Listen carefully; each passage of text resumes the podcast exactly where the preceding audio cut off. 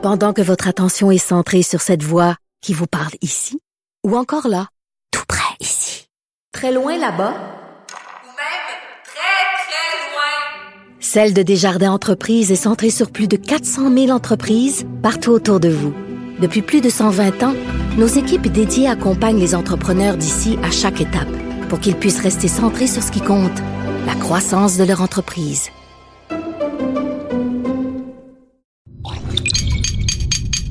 Cube Radio. Cube Radio. Cube, Cube Radio. Le retour de Mario Dumont. Deux heures d'info. De 15 à 17. Il provoque et remet en question. Il démystifie le vrai du faux. Mario Dumont et Vincent Dessureau. Le retour de Mario Dumont. Bienvenue à l'émission, la dernière de la semaine, c'est vendredi. Bonjour Vincent. Salut Mario. Tu sais qu'il y a beaucoup de neige, mettons pour faire du ski là, euh, au Vermont, à Stowe, ou, euh, Ouais. ou à Lake Placid. Tu sais, des Québécois qui vont dans ces J-Peak. euh, Oui, oui. Il y en a ceux qui en avaient planifié en fin de semaine. Là. Tu sais, tu te ramasses dans un pays où le président a déclaré l'état d'urgence. tu y vas- tu y vas-tu quand même? Tu irais-tu, mettons, à Stowe ou t'aurais Dans peur? un pays qui est dans un état d'urgence, Mais c'était décrété ce matin par le président. c'est vrai. Je sais pas si tu t'en vas te- peut-être trop Toi, mettons, est-ce que t'aurais le courage d'aller à Stowe en fin de semaine au Vermont faire du ski ou à J-Peak ou à... Stoneham? Ce serait peut-être plus ça. T'as raison. Je sais pas si certaines personnes voulaient aller dans, pas dans un pays qui est dans un état d'urgence. là. Mais c'est un risque à prendre, là. Il va y avoir des latinos partout. Je sais pas. ben, en tout cas, moi, j'hésiterais, là. Tu sais, je ferais des vérifications. Faudrait peut-être aller voir sur le site là, de- des affaires extérieures au Canada. Si changé. Est-ce le- que les villages du Vermont sont des endroits qui sont considérés comme. Ben, je pense qu'en partant du sud à pied, c'est avant que tu te rendes euh, Ouais, dans bon. le nord, t'as quand même un bout de chemin à faire. Euh, oui, revenons sérieux, revenons chez nous. Euh, un autre, et vraiment c'est l'hiver de ça, là, un autre carambolage.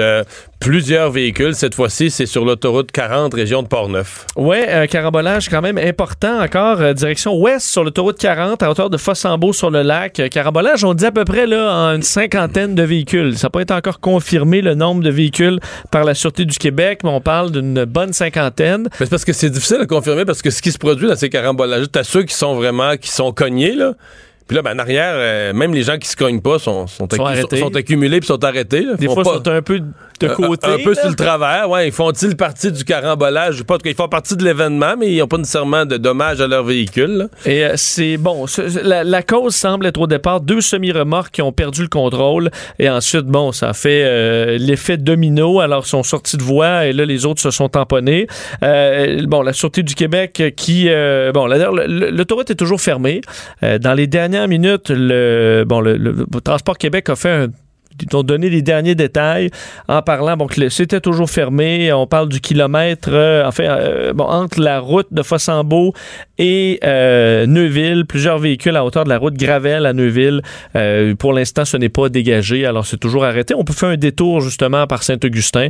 Alors une perte quand même euh, de plusieurs minutes pour les gens qui sont dans ce secteur-là. Puis On sait que l'hiver est marqué par des carambolages. Il y a enquête du ministre des Transports sur L'enquête est sur celui dans, dans la région de Lobinière. Exact. La 20 aussi en BF. Le 20 ouest, là, le 20 ouest vers Valleyfield. Après ça, il y en a eu un autre euh, majeur sur la 40. euh, On peut se euh, demander est-ce que c'est les, installations, est-ce que c'est les comportements de conduite qui sont à revoir? Parce que s'il y a des, c'est toujours les comportements de conduite, il y a peut-être des campagnes à faire ou essayer de, de, de- d'amener des meilleures habitudes Il y en a quelques-uns quand même où les camions sont, sont concernés. Là. Oui. Les camions, je sais que c'est quelque chose d'être le métier de camionneur, j'ai beaucoup de respect, mais il m'est arrivé plusieurs fois dans des, des tempêtes, des, visibilités réduites, des présences de, de neige, de lames de neige. C'est sûr qu'ils sont plus pesants et sont plus hauts. Tu sais, une lame de neige de 8 pouces, puis ça n'a pas le même impact que si c'était un Hyundai Accent.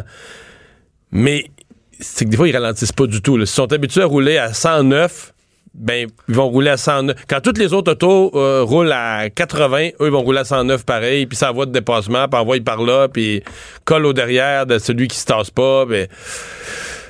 Est-ce que moi, souvent, je défends les ca- camionneurs. Fa- Moi aussi, je les défends de généralement, routes, mais- généralement, c'est les meilleurs sur la route. là. Mais c'est vrai que ça m'est arrivé. J'ai pr- pris, euh, je suis tombé dans la poudrerie là, infernale vendredi dernier, euh, près de Québec. C'était euh, une de mes pires fois. là. Tu sais que tu devais être à Presque nul. 10 ou 15 minutes devant ou derrière ma blonde, là. Ah, pour vrai? qui, qui était à Salut Bonjour avec toi le lendemain matin, là, mais qui est a- descendu dans les mêmes heures. Là. Elle t'a raconté que c'était difficile. Infernal. Elle est Euh, arrivée à l'hôtel, crevée. euh, Jusque moi, mettons, j'essayais de. Je entre deux, euh, mettons, deux vannes, là. En euh, dans la voie de droite. Puis là, j'essaie de dépasser parce que tu as une vanne qui est très, très lente, qui est derrière des véhicules aussi sur les quatre flashs. Puis là, j'essaie de m'en aller à gauche. Puis là, je me rends compte, whoop, là, tu sais, dès que tu touches au volant, là, moi, le, le toit part, là, c'est glace pure avec visibilité nulle. Fait que là, moi, je veux juste retourner, là, en me disant, hop, j'ai essayé. On va retourner dans ma voie. Mais là, moi, j'ai une vanne derrière moi, là, qui arrive, là. Là, je me dis, moi, je vais, je veux dire, je fais un, un mouvement trop vite, puis je suis dans le clos, là. Là, je peux, c'est chirurgical, là, je me tasse, puis je fais comme en arrête, donne-moi une chance, là, laisse pas de l'espace, parce que il y a des bonnes chances que je parte en tête à queue, là. Avec la, la- c'est tellement glissant que donne-moi un peu d'air. Et je t'avoue que là, à quelques reprises, je me dis, euh, gardons nos. T'aurais eu des gros mots pour le camion, là. Ben oui, tu imagines, tu pars, là, tu- tout le monde sait qu'il y a quelqu'un qui peut prendre, euh, qui fait faire un Ouais. 360.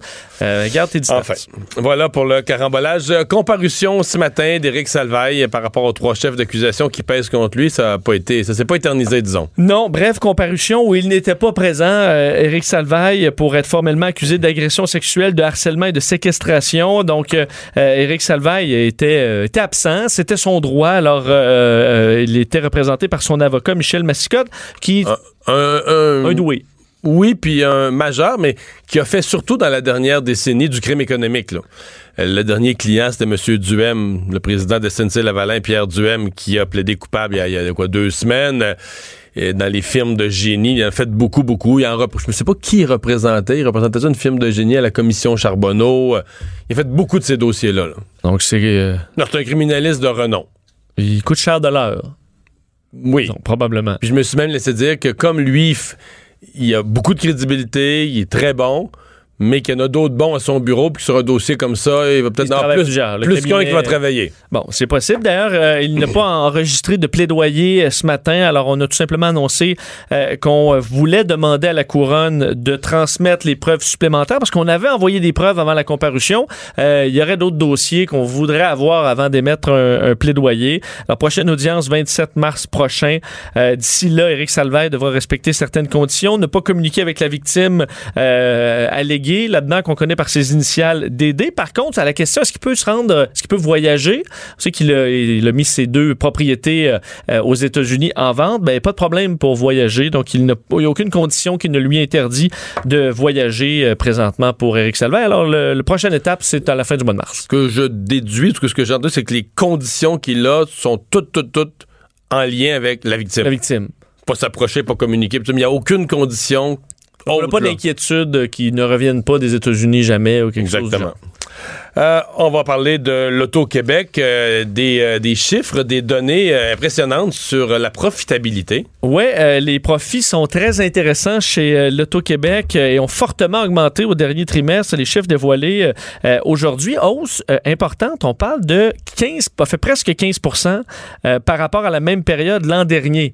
Alors, euh, pour, je veux dire que ça allait déjà bien, à mon avis, l'Auto-Québec l'an dernier, mais les profits sont quand même euh, en hausse. L'Auto-Québec, euh, surtout, bon, vu les profits, bon, c'est les revenus qui ont augmenté de 14% les profits de 17% euh, pour atteindre 400 euh, millions de dollars, donc en hausse de 60 millions.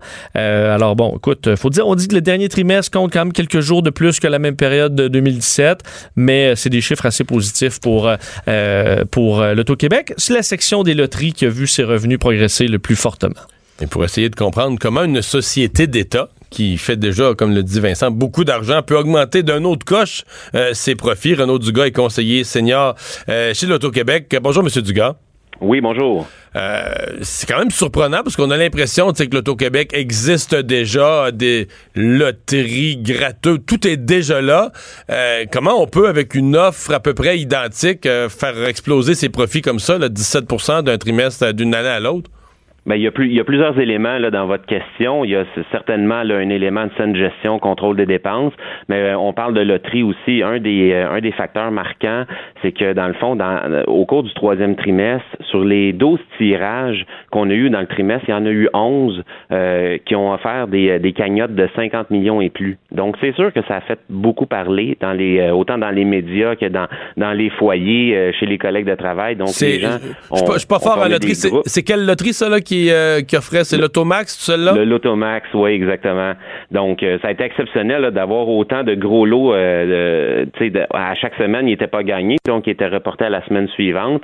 Puis au cours de la dernière année aussi, on a eu plusieurs lots d'importance. Il y a eu des lots gagnés euh, également. Fait que ça a créé quand même une belle effervescence. Puis quand on regarde les produits consolidés de l'ensemble de, l'Auto-Québec, euh, on atteint là, 2 milliards 165 millions. C'est en augmentation de 7,8 Donc c'est sûr que ça, c'est, c'est, un des facteurs là, qui, qui, qui, qui fait en sorte qu'on est en bonne voie là, de remettre l'objectif financier qui, qui, nous a été fixé à 1 milliard 261 millions de dollars au gouvernement d'ici la fin de notre exercice. Là. On, on, peut l'affirmer qu'on est sur la bonne voie. Le ministre des Finances va être content. Parce qu'en bout de ligne, c'est là que ça aboutit. Là. Les profits de l'Auto-Québec, c'est, c'est, ça, ça va dans le fonds consolidé du gouvernement. Là. Exactement, c'est entièrement pour payer remis, toutes les dépenses. Ouais. Euh, mais donc, il y a une, corrélation directe, un effet, même une loterie là, qui est là toutes les semaines, que les gens connaissent par cœur. Les lots, on va dire, appelons-les les lots spectaculaires ou les lots hors du commun ont un impact important sur les ventes ils ont, un impact. Oui, on le voit. C'est certain que on, euh, les, gens en parlent plus. Les clients, euh, quand ils voient un gros lot euh, atteindre 60 millions, par exemple, pour, le Lotomax, ben c'est sûr que ça, ça, ça incite les, gens à, former des groupes, participer pour avoir la chance de, gagner ce montant-là. mais tu sais, il y a d'autres facteurs aussi là, qui peuvent expliquer l'ensemble. Il y a l'ensemble de nos établissements, les casinos. Il y a le jeu en ligne aussi qui est très populaire. on a un site web qu'on qu'on a revu au, au l'autoquebec.com au cours des dernières années. Euh, il y a quand même un bon là euh, au niveau des revenus totaux de, presque 32% Donc, euh, c'est vraiment l'ensemble de l'offre qui, qui plaît à la clientèle. Hum. vous parlez de de, de, loterie en ligne, mais les, casinos et maisons de jeu, là, puis il y a Mont-Tremblant dans le décor, Charlevoix. Euh, je sais que ça, ça, ça battait de l'aile un peu. Est-ce que c'est replacé ou est-ce que ça demeure encore une division où euh, je comprends qu'on perd pas d'argent quand même, mais on a, on a de la misère à en faire autant qu'on voudrait? Ben, l'ensemble des, des, des, établissements, donc Casino et les deux salons de jeu, euh, vont très bien cette année. Euh, on sait que le Casino de Montréal a entamé là, ses, ses célébrations du, du, 25e anniversaire, mais dans l'ensemble des casinos, on a fait des soirées thématiques euh, au courant des, de la dernière année qui ont vraiment plu à la clientèle. Donc les gens viennent profiter autant des autant des jeux, mais qu'il y a des salles de spectacle, des restaurants, de l'hôtel. Donc c'est un secteur qui se porte très bien aussi. On faut dire qu'on a une bonne année là, à l'Auto-Québec et on, on, est Il n'y a, aucune, il y a aucune, si on les prend individuellement, il n'y a aucune des maisons de jeu ou aucun des casinos qui, euh, va dire, qui traîne de la patte, là. De façon générale, ça va très bien, effectivement. Le, nouveau casino, là, euh, qui a été très, très peu dans le débat public, moi, je me suis intéressé un petit peu ici à Cube et à LCN. Euh, le nouveau casino à Kanawake, ça pas, ça vous a pas affecté? C'est pas une nouvelle concurrence? Parce qu'il y a quand même à ma connaissance, il n'a pas été beaucoup discuté dans le débat public. Il est quand ben, même à quelques minutes. Que moi, je peux pas vraiment parler à ce niveau-là. nous, l'Auto-Québec, on n'a pas le mandat de contrôler ou d'intervenir lorsqu'il y a des. Non, non, ça, je le comprends, mais ça n'a ça pas affecté. Ça, a pas, c'est pas une concurrence qui a affecté les revenus du, du Casino de Montréal ben, nous, le, les revenus, par exemple, du Casino de Montréal euh, sont, sont en bonne euh, en bonne posture, ça va bien. Euh, après trois trimestres, là, on est un petit peu d'avance sur sur l'année dernière, donc on continue de travailler sur notre offre de divertissement, notre offre globale, si je peux si je peux m'exprimer ainsi. Puis c'est comme ça qu'on qu'on va continuer de faire à la clientèle, puis que la clientèle va toujours être au rendez-vous. Monsieur Dugas, merci beaucoup de nous avoir parlé. C'est moi qui vous remercie. Bonne journée. Bon. Oui. Des réponses, des réponses claires sur tous les sujets, mais pas sur Kanawake. Il y a pas, ça, je pense que ça a paru qu'il n'y a pas le goût de parler de ça. Là, c'est plus. Euh, non, mais effectivement, l'Auto-Québec, il y a raison quand il me dit qu'ils n'ont pas le mandat. C'est le ministère de la Sécurité publique puis le ministère des Finances. Ben, ils peuvent, ils peuvent mettre, mettre de la pression, mais en même temps. Mais ça affecte... si mettent la, mettons que ça affecte les profits du Casino de Montréal, l'Auto-Québec va mettre de la pression, on va chialer, mais pas par les médias, là. Non, non. Mais ça va se faire dans les canaux les plus confidentiels où ils vont dire, ils vont dire au, gouvernement, puis ils vont faire savoir au gouvernement, là, ça n'a pas de bon sens. Il y a un nouveau casino, vous avez comme, vous avez fermé. Parce que c'est sûr que ça touche quand même les profits, là. Il y a des gens qui, qui iraient au casino de Montréal puis qui y vont pas, là. Mhm. Là, ils font de la publicité, là. avec Guy Lafleur, puis euh, un autre joueur de hockey. C'est qui, Guy Lafleur, puis un autre? Non, mais il y a des publicités. C'est euh, pas, c'est pas la meilleure pub euh, que j'ai vue, là? Ben, c'est de la pub avec deux joueurs du Canadien, puis un nouveau casino, puis. euh, Non, mais c'est parce que je reste comme un peu sidéré. C'est-à-dire qu'à un moment donné, t'as l'impression, tu te dis, voyons, y a-tu un monde parallèle? Tu sais, ouvrir chaque fois qu'il y a eu au Québec une discussion sur le, la, la, la, la maison de jeu ou le casino, je sais pas comment est-ce qu'ils l'appellent maintenant, à, dans les Laurentides, à Tremblant, le casino de Charlevoix. À un moment donné, il y en a qui voulaient en ouvrir un autre à Québec, ça a fait du chichi. là. Tu sais, qu'est-ce qu'on fait avec Ben ça? oui. Et on va nuire. Tu sais, c'est toujours compliqué quand on est venu déménager celui à Montréal. le feu a pris. On... Là, tout à coup, il y en ouvre un. Personne ne dit rien. OK? Il y a un casino de plus au Québec. Dans l'indifférence euh, Total. la plus totale. Total. Personne ne veut s'embarquer Pas de, là-dedans. pas de groupes sociaux, pas de santé publique, pas d'intervenants en jeu compulsif, pas rien de rien de rien. Il n'y a peut-être pas de jeu Pas compulsif dans ce genre de casino-là. Peut-être que c'est super bien géré. C'est vrai, peut-être les Kanawaki, il n'y a pas de problème de jeu compulsif. On peut peut-être trouver la solution. Mais faudrait aller leur demander c'est quoi La recette! la recette du succès. Euh, y- y- on- a parlé euh, au cours des derniers jours énormément de SNC Lavalin, de M. Trudeau et de la gestion du dossier au niveau de la compagnie. Mais tu sais, histoire de rendre la population juste un peu plus cynique, aujourd'hui, il y avait un des dirigeants qui, lui, et là, ça n'a rien à voir, ça n'a aucun rapport avec le dossier de la compagnie, c'est à titre personnel, qui revenait devant le tribunal pour une requête. Oui, et euh, il a obtenu une requête en arrêt des procédures. En fait, l'arrêt Jordan euh, contre un ancien cadre de SNC Lavalin, Sami Abdella Bebaoui, accusé d'entrave à la justice en 2014. Alors, ça fait quand même longtemps.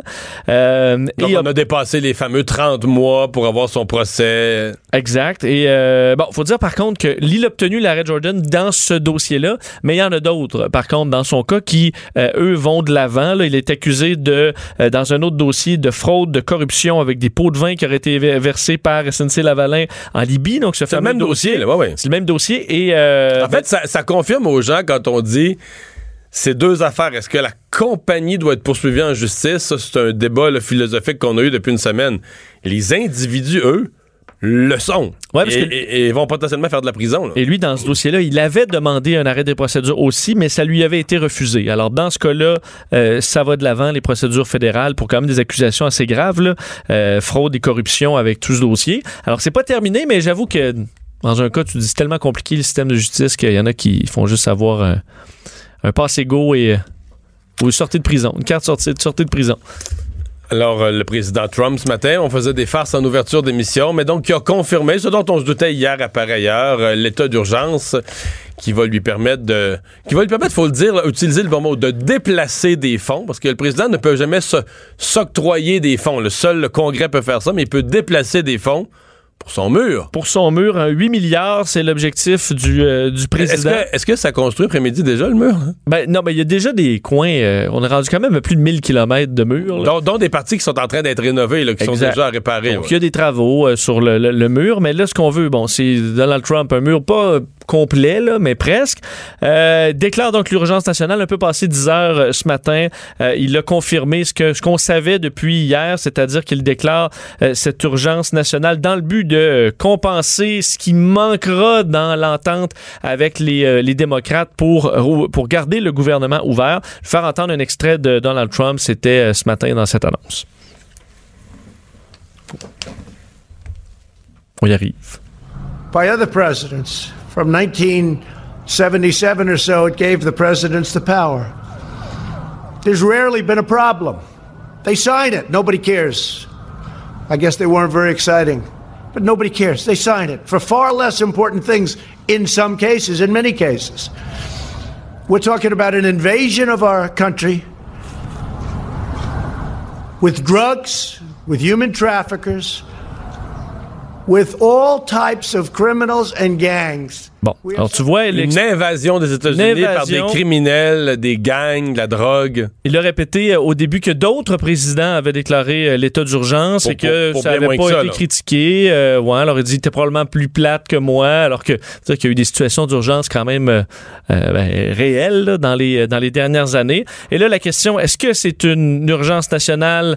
Euh, Ben là, en fait, il y a deux grandes questions qui seront évidemment contestées par euh, les démocrates et bien d'autres. L'État de New York d'ailleurs a déjà dit qu'ils allaient euh, lutter contre cette mesure devant les tribunaux. Mais parce que, bon, évidemment, pour déclarer euh, l'état d'urgence, il faut qu'il y ait l'état d'urgence. Dans ce cas-là, ça peut être dur à prouver parce que les chiffres ne vont pas nécessairement dans ce sens-là. Il faut aussi, si tu prouves qu'il y a état d'urgence, il faut que tu prouves que le mur va régler l'état d'urgence. C'est ça, tout le monde n'est pas nécessairement d'accord avec la question. Alors, c'est pas fait. Il y aura de nombreuses contestations. On a vu déjà, et il faut dire que même dans le camp républicain, euh, c'est loin de faire l'unanimité parce que on, l- on se retrouve Dans à les rassemblements du président Trump, ça semble unanime. là. Build Oui. that wall. build that wall. C'est simple, Ça, c'est clair. Mais chez les démocrates, chez les républicains et dans le Congrès, on n'est pas content parce que reste que le président des États-Unis s'octroie un pouvoir et en enlève en quelque sorte au Congrès? Nancy Pelosi des démocrates a rappelé que, ben, écoute, ça va, ça joue à la limite des deux bords. Elle a rappelé la crise reliée aux armes à feu. Et elle a rappelé ça pour une très bonne raison. C'est OK, ben, si ça revient de notre bord, qu'est-ce qui nous empêche de déclarer euh, l'état d'urgence sur euh, les armes à feu et de commencer une série de mesures euh, pour de, de restrictions pour les armes à feu? Ça, le Congrès veut pas embarquer là-dedans. Qu'à chaque président qui arrive et à chaque parti, ben, euh, on commence à se déclarer l'état d'urgence pour tout et pour rien. Alors, euh, il y a quelques républicains qui sont inquiets et on se lance dans une nouvelle bagarre. Alors, il n'est pas construit ce mur encore. Build that wall. Tu- ben, ça, c'est simple. D'ailleurs, il a dit, Donald Trump, que ça allait être un très beau mur, un mur solide, et il dit un mur où les, les, les Mexicains arriver. Puis il dit, il y a un mur, là. Je l'écoutais un petit peu plus tôt aujourd'hui, il dit, il y a un mur. Et là, ils peuvent juste aller à gauche ou à droite. Ouais, mais j'étais déçu de son propos là-dessus parce que. Mais non, mais ils peuvent aussi faire demi-tour et repartir vers en arrière. Dit t'arrives devant un mur, faut que tu partes à gauche et à droite, mais tu pourrais aussi faire demi-tour. C'est vrai, ce qui par en serait à la arrière. limite encore mieux, là, je suppose. De son eux. point de vue, ouais. Ou, Moi, je suis resté sur mon appétit. J'ai trouvé que le président excluait une option. ben, on exclut aussi l'option de passer par en dessous ou par au-dessus, là. Euh, Oui, parce qu'on a vu ça, les tunnels en dessous. On a là. vu ça. Mais il a dit un mur solide, il dit ça marche toujours, les gens arrivent là, puis là, il y a un mur. Puis là, ils peuvent juste aller à gauche ou à droite, puis là, ils continuent jusqu'à ce qu'il n'y ait plus de mur, mais là, il va y avoir toujours un mur.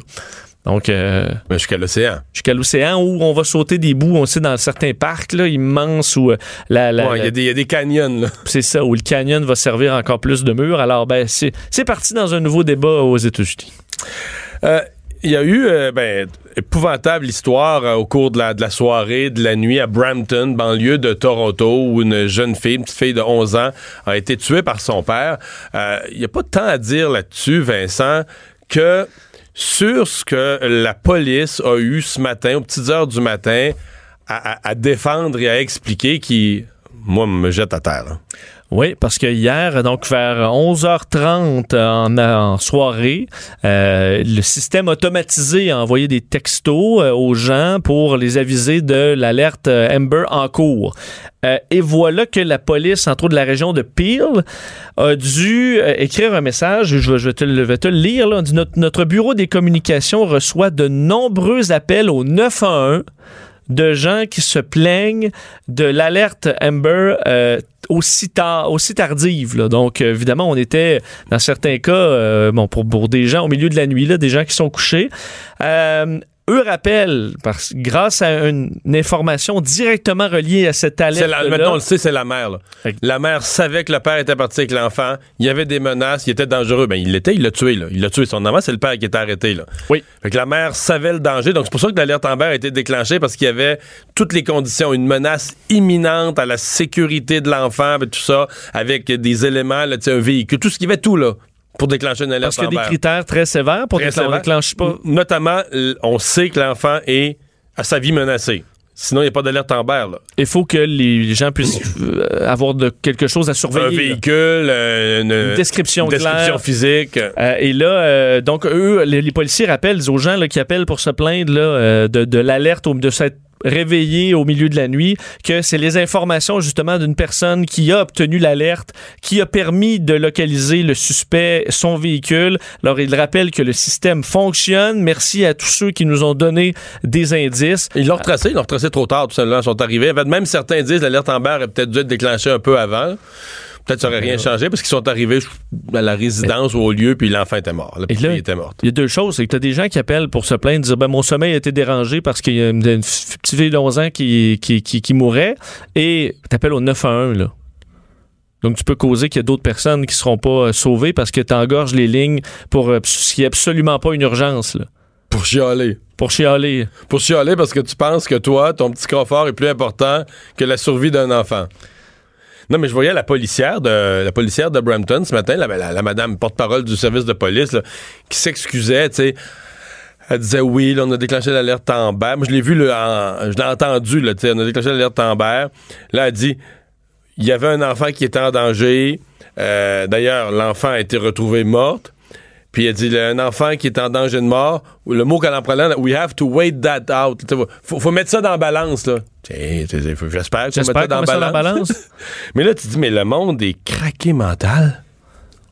Les gens appelaient le 911 pour se plaindre d'un bruit à une alerte. Puis là, ils voient que c'est une alerte en berre, un enfant en danger, puis ils se disent, ah ben là, moi, là, ça m'a réveillé, là, leur donner alerte, là, moi, ça, ça a coupé mon sommeil. Ils se plaignent. Ben, tu peux le mettre à silencieux, là. Ton téléphone. Ben, Il y a plein de choses qui peuvent rentrer, là, dans la nuit. faut plus être dérangé, hein. Non, faut que tout ça, ça doit être des gens qui font des, des plaintes sur leurs voisins, là, dès que tournent la pelouse un peu trop longtemps ou, euh, Ouais, ouais. Ah ouais, mais, n'importe quoi, là. mais sais que quelque part, quand ils font le 911, ils, ils considèrent, eux, que leur quiétude vaut plus que la vie d'un enfant. C'est ça, là. Puis là, ben, après ça, leur quiétude vaut plus que la vie d'un enfant au point d'en faire plainte au 911. Ben, j'imagine Puis c'est pas un, là. C'était juste un. On et- dit de nombreux appels, là, au 911, là. J'imagine les répartiteurs, là. Je sais pas qu'est-ce qu'ils Ils disent. en là. ont vu Ils doivent des raccrocher quasiment au nez, dire, écoutez, là, ça n'a pas rapport. Ben, tu- en fait, tu devrais même pouvoir avoir des. Tu sais, pour des faux, des appels non fondés, là. Oui, il devrait pouvoir avoir avoir une, des, une des amende. contraventions, ouais, pour ça. Ouais. C'est un peu ridicule. Euh, tu sais que. Ouais, t'as déclenché toute une polémique sur les réseaux sociaux. Moi, je vais sur mon Twitter, là. C'était, c'est Mario Dumont qui a mis le trouble.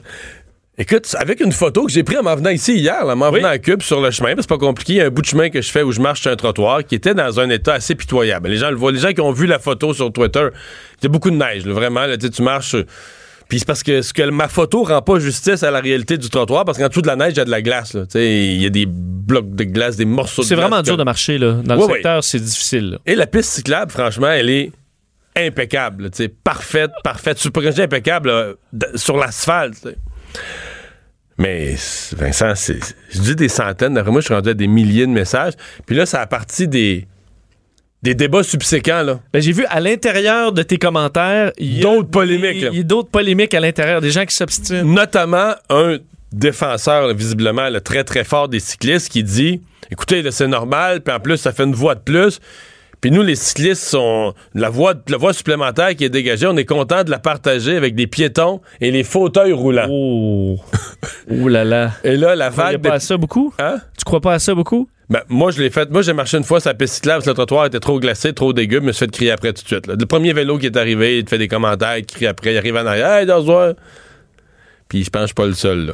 Et ça a été, là, tous les piétons, là, des insultes aux cyclistes, puis tout ça. Surtout parce que les gens, ils veulent aller vite. là. Ouais, puis t'es. Ils roulent. euh, Ben ah, oui. Ils sont en mode Lance ils veulent, pas, ils veulent pas de piétons. Franchement, pour les fauteuils roulants, je le sais pas. là. Je serais curieux d'avoir des gens. Est-ce qu'il y a vraiment des gens en fauteuil roulant? Parce que moi, j'ai vu des gens en fauteuil roulant sur les trottoirs malgré tout. J'en ai pas vu. Peut-être qu'il y en a là, sur les pistes cyclables, sais, c'est pas Ben, ou tristement, il y en a, ils vont juste sortir dans leur entrée puis attendre le transport adapté. souvent c'est ça. y a nulle part où aller avec les conditions actuelles. Ça c'est le ouais, probablement que ça c'est le plus le plus probable. Mais toujours est mais là c'est parce que les gens qui sont euh, parce qu'il y a quand même des défenseurs forts des cyclistes et qui refusent de dire que c'est idéologique là, qui- ah là j'ai tout lu là. Mais la mais la, la- la vraie thèse qu'ils ont développée qui est intéressante, c'est sur la couleur. Mais c'est pas faux, c'est pas complètement dépourvu d'un certain sens. C'est- Couleur. la couleur du. Parce que la, la- la piste cyclable est en asphalte. Oui. Donc, c'est plus foncé que le gris plus pâle du béton du trottoir. Ce qui fait que pour le même ensoleillement, tu comprends, ça va fondre. Oui, oui, non, plus. je comprends, mais je veux dire, quand il y a, euh, Ben oui, mettons, euh, tout 4 4 pouces, pouces de neige, la- le soleil euh, il se rend pas à pas là. Non, mais c'est ça, là. C'est ça. T'étais conscient que ça fonctionne pas. là. Je comprends qu'il reste, mettons, tu grattes. Là, puis Tu reste un grattes, il reste une petite coupe que tu vois le fond, le noir traverse, Ouais. là, puis t'as mis du sel, là, ça va traverser plus vite. Admettons que tu, ta, ta photo, là, c'est, le, c'est l'asphalte sur la piste cyclable, puis sur le, le trottoir, il y C'est a un filet de neige. filet là. de neige. Je pense pas que tu aurais pris de photo. Là. Non, c'est ça, là. Là, j'aurais compris que ça avait fondu, là. Parce que là, il y a 4 pouces de neige sur le trottoir. Parce Fait que tu t'es fait répondre, entre autres, par une humoriste. Là. Mais sais-tu quoi? J'ai su après coup que c'était un humoriste, parce que je suis un peu un inconnu, mais j'ai su que c'était un humoriste, Léa quelque chose. Oui, Léa Streliski qui t'écrivait, qui Mais c'est tu de rester de. C'est rester- quelqu'un, c'est quelqu'un qui l'a traité d'humoriste en riant d'elle. Puis je suis retourné sur ses messages. Il n'y a rien de drôle jamais, là. Jamais, jamais, jamais, il jamais, jamais, jamais une petite chose drôle. C'est une enragée de gauche, là, mais je veux dire, elle est jamais drôle. As-tu quelque chose de... T'as-tu vu du drôle? Ben, je l'ai pas, euh, ben, peut-être plus, peut-être en spectacle. Je veux dire, va suivre, euh, va suivre euh, voyons, euh, euh, Mario, Messi- Mario Tessier, là. Tu vas avoir des tweets vraiment drôles, tu sais, sur toutes sortes de situations de la vie, là. Elle, j'en ai pas, j'en ai pas vu. Mais tu te disais de rester de l'autre bord du pont, Ouais. parce que là, c'était déneigé. Ce qui est faux, là. Moi, je suis pas sûr qu'à Longueuil... Ah, ben, ouais. lui, chez nous, là, c'était ma rue, là, tu peux pas croire. Parce que ça, t'habites pas au centre-ville. Non. Mais ma rue, là, ça arrive sud, c'est. Tu peux pas croire. C'est. t'es toi, est-ce qu'on souffler sur les terrains? Oui, oui, non, mais la rue. être moins long. Parce que la rue, euh, la glace a pris. Là. Nous autres, là, on se promène, là, mettons, il y a un fond de 6 pouces de glace. là. Puis dans, ces- dans cette glace-là, il s'est formé des trous. Où là, tu vas jusqu'à l'asphalte. Faut quasiment que tu te promènes avec un tank. Même un tracteur de ferme, ça brasserait trop. ça n'a pas de bon sens. Et les petites autos, là, t'es vois, là, bing, bang, les gens vont. C'est un point positif, les gens vont lentement. Mais j'ai vu l'opération ce matin, je me suis levé tôt, à- Oui. à, 3 heures du matin. J'étais dessus hier, je me suis couché tôt et l'opération d'enneigement passait dans ma rue. Donc, t'as Et assisté. je, non, je, la je pensais la manquer, mais finalement, en me levant tellement tôt, elle n'était pas passé. Et entre 3 et 4, je suis passé de il y a de la neige partout, il n'y a rien qui se passe à tout est nettoyé au maximum. Quand l'opération passe là, dans mon secteur, Mais ça, c'est l'enlèvement de la neige. L'enlèvement de la neige, là, c'est. euh, ça y va. Mario Dumont. Il s'intéresse aux vraies préoccupations des Québécois. La santé, la politique, l'économie. Jusqu'à 17. Le retour de Mario Dumont. La politique, autrement dite. Vincent, euh, drôle de manchette ce matin parce qu'on a l'impression que il y a toutes sortes de problèmes dans les résidences de personnes âgées qui sont suivies de près. Et tout à coup, on nous dit le nombre d'inspections qui a- que je suis pas baissé un petit peu, là, que je chuté radicalement. Oui, alors qu'on c'est plus dans l'actualité, les cas de maltraitance, on veut faire mieux avec nos aînés. On apprenait dans le Journal de Québec, Journal de Montréal ce matin, que euh, on, euh, bon, la, la chute des inspections était dramatique carrément dans les résidences privées pour personnes âgées au Québec. Et quand je dis dramatique, c'est quand même impressionnant. En 2017, 747 inspections. En 2018, 189. Non, C'est pas qu'une petite baisse, c'est une baisse euh, Presque, majeure. presque quatre fois. Euh, on considère cette situation-là comme alarmant à l'Association québécoise des retraités des euh, secteurs publics et parapublics, où on se questionne sur les raisons de cette baisse importante. Et pendant de questionner, on va lui poser la question. Marguerite Blais, ministre responsable des aînés et des proches aidants. Bonjour, Madame Blais. Bonjour, M. Dumont. Comment vous. euh, D'abord, est-ce que c'est des chiffres que vous avez découverts en même temps que nous ce matin ou vous aviez vu ça en arrivant dans le ministère? Ben, écoutez, ce que j'ai vu dans le ministère en arrivant, c'est qu'il n'y avait pas autant de visites euh, que prévu. On a remis de l'ordre et depuis décembre euh, 2018, là, on a une vitesse de croisière, euh, croisière euh, tout à fait normale. Mais euh, ce qu'on nous dit comme euh, comme euh, comme exemple, ce qu'on nous donne, ce qu'on nous rapporte, c'est qu'il y a eu des changements euh, au règlement de la certification et qu'on a dû former les inspecteurs pour qu'ils soient en mesure euh, d'appliquer euh, les nouveaux règlements lors de leur visite. Mais moi, je suis pas très à l'aise avec euh, cette réponse-là. Il me semble que ça prend pas tous ces mois-là pour les former et que même s'il y a certaines modifications au règlement, ça empêche pas d'y avoir des visites. Vous savez, il y a sept inspecteurs pour toutes les résidences privées pour personnes aînées autonomes. Mais il y a plus que sept inspecteurs au fond parce qu'il y a les CIS et les CIUS aussi qui font des visites. Parce que parfois, dans une résidence privée pour personnes autonomes, il y a une section pour les ce qu'on appelle les ressources intermédiaires, c'est-à-dire des personnes qui sont en perte d'autonomie modérée. Et le CIS ou les CIUS apportent des soins et des services. Et il y a aussi Agrément Canada qui vient euh, faire une certification. Et en plus des visiteurs, euh, des inspecteurs euh, de la régie du bâtiment, du MAPAC, il y a le service d'incendie de toutes les municipalités qui visitent. Auparavant, il y avait un inspecteur euh, par par maison à tous les trois ans, une inspection. Maintenant, c'est à tous les quatre ans. Je ne sais pas pourquoi c'est rendu à tous les quatre ans, mais moi, j'ai demandé à ce qu'on forme un comité pour revoir la certification. Ça ne veut pas dire qu'on veut euh, modifier nécessairement la certification, mais pour revisiter, pour voir si tout est en place, euh, comprendre pourquoi il y a parfois de ces anomalies qui se présentent. Et euh, j'ai aussi demandé à ce qu'il y ait un rapport plutôt fréquent pour être en mesure d'avoir les chiffres sur les résidences qui sont visitées.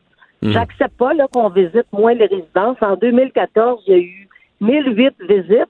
Et puis là, on se retrouve avec 179 visites en 2018. Là, c'est euh, c'est pas c'est pas rassurant.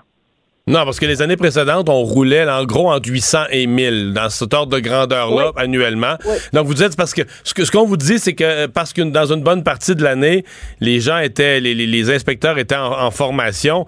Euh, les Puis il y avait un inspecteur qui était en congé de maladie, puis bon, tu sais, c'est ce genre de réponse euh, qu'on m'a donné, puis je veux, je l'accepte là. Euh, J'étais pas au gouvernement à, à ce moment-là, mais euh, vous comprendrez que la perception en politique, c'est un peu la réalité. Hein? Alors, quand on apprend des nouvelles de cette nature-là, on se dit, ben, est-ce que nos personnes âgées sont en sécurité, même dans les résidences privées pour personnes autonomes? Alors, euh, ben, il faut accélérer la cadence et, euh, et dans les résidences privées pour aînés, on appelle ça des inspecteurs. Et quand on parle de CHSLD, ce sont des évaluateurs. Oh. Alors, là, Y a-t-il une il y a nuance? tout un langage, là, tu sais. mais dans les faits, est-ce qu'ils vérifient les mêmes choses? Ben, je pense que dans les CHSLD, il y a aussi toute la question de la perte d'autonomie là, qui est évaluée, là, qui apporte une différence euh, par rapport aux inspecteurs. Les inspecteurs vérifient beaucoup l'état des lieux, la conformité euh, au niveau du bâtiment, de la sécurité. Euh, vous savez que les gens ont jusqu'au 2 décembre, si je m'amuse, si je ne m'abuse, jusqu'à 2020 pour euh, se munir de détecteurs de fumée et c'est très difficile. Ça aussi, on est en train d'examiner le programme parce que les grandes, les, les, les grandes résidences, les, les, les résidences qui ont plus de moyens financiers, ben, c'est facile pour ces résidences-là de se conformer, mais pour les petites dans nos villes et dans nos villages, c'est plus compliqué parce que le gouvernement rembourse, mais il rembourse à la fin. Et euh, bien souvent, euh, les propriétaires ont de la difficulté à aller euh, chercher un financement dans une institution financière.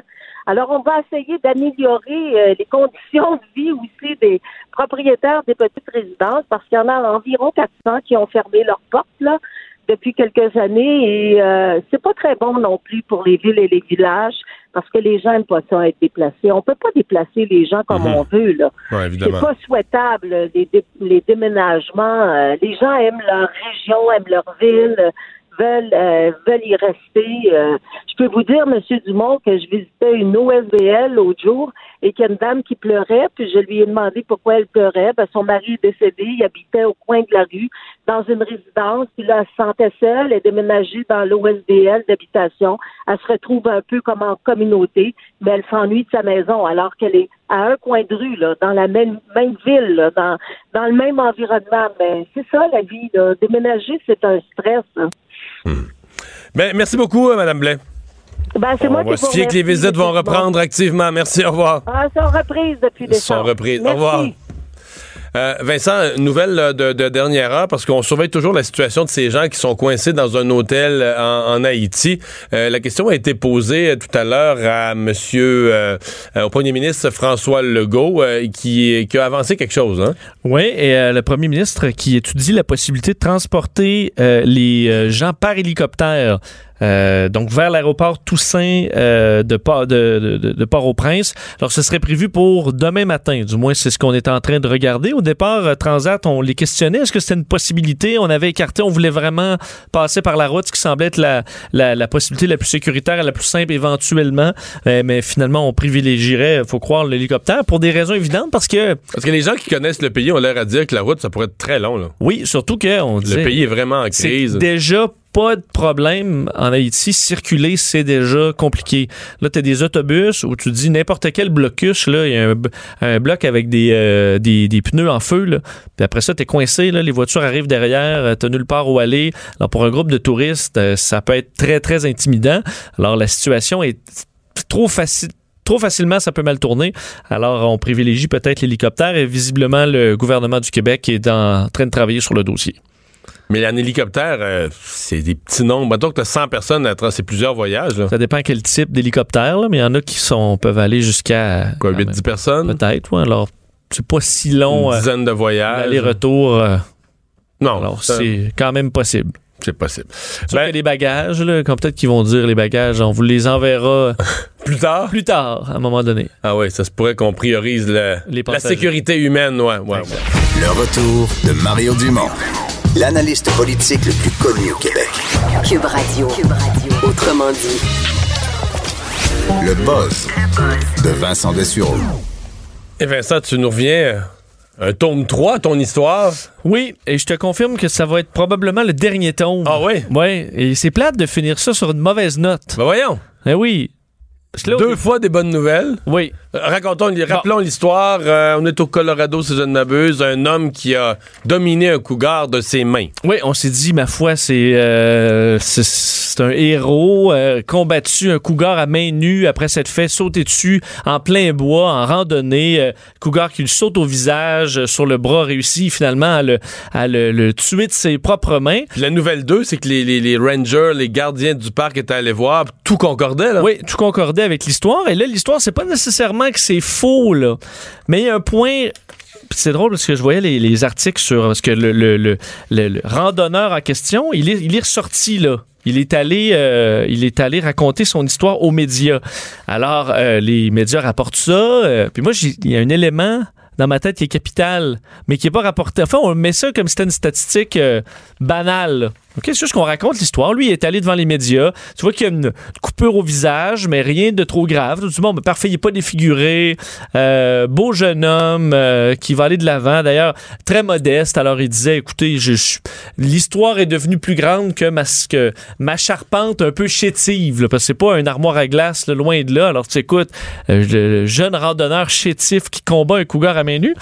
Mais là, une information euh, qui, moi, m'a jeté un peu à terre, là, Mario. C'est que, tu sais, je t'avais parlé d'un cougar.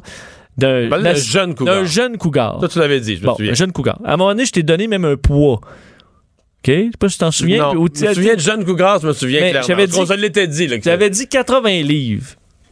Là, Ouais. t'avais dit, ouais, bah, tu sais, c'est pas. euh, ah, quand même, 80 livres, c'est un cougar, là, c'est un petit cougar, mais ça peut quand même faire du dommage, un cougar de 80 livres. Mais là, on a révisé euh, Le poids du cougar. le poids et son âge aussi. On parle d'un cougar de 4 à 5 mois qui pesait 35 livres. Fait que c'était un chat, là. Ben, C'est un 35 gros livres. chat. 35 livres, il y a des chats, qui- il y a des chats qui pèsent 35 livres. là. Des chats obèses morbides, là, mais des chats quand même. là. Non, non, je comprends. À 35 livres, là, là, ça fait moins peur. Ben, tu te fais graffiner un peu, mais je veux Ben, dire. écoute, ça peut faire mal, là, mais je veux dire, si tu te fais tuer par un, un, un félin de 35 livres, je veux dire, on s'attend à ce que l'humain gagne. Là. Rendu là, les, tu sais, les odds, comme on dit, là, sont du côté Oh, du oui, à. Vegas, à Vegas, là, on prend pour l'humain. Ben, on là. prend pour l'humain, là, même si t'es pas en forme. là. Je veux dire, un, de 35 livres. 35 livres. Moi, mon chat me saute d'en face, je veux dire, je vais le pousser, là. Ça se Ouais. peut qu'il m'a déjà graffiné, mais je veux dire, je suis pas passé dans le journal. Il est obèse, ton chat? Il, il Oh, il est obèse. il pèse pas 35 Il pèse livres. pas 35 livres, mais il est surprenamment pas si loin. Ah ouais? Pas si loin. Mais, euh, mais écoute, dans ma tête, parce qu'on dit un mâle, un mâle cougar, ça pèse 150 livres. Fait qu'à 35 livres, c'est un cinquième d'un cougar. 35 livres, c'est un bébé cougar, là. Mais tu le chasses, puis je veux dire, tu le prends par la, tu sais, là, la peau du cou, là. Moi, je prends, tu sais, tu le prends fermement par la peau bébé, du cou. C'est comme bébé jaguar dans Dora, là.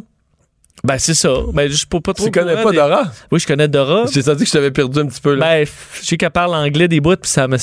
Espagnol aussi? Ah. Ouais, c'est pas mêlant, ça. Je Ben, un petit mot, là, prendre, Ouais. que les enfants se fassent l'oreille à une autre langue. je comprends. Mais. Euh... Le bébé jaguar, il est toujours heureux, toujours de bonne humeur. Il, met la, il, sème le bonheur. dessus, là, je veux dire, amener un site mort. C'est sûr que j'ai pas peur. Moi, quand j'écoute la série, j'ai pas peur de bébé jaguar. Non, mais tu sais, de nous d'expliquer un combat héroïque là, de l'homme contre un cougar de 35 livres, Fait qu'on a tout, on est tous des caves, là.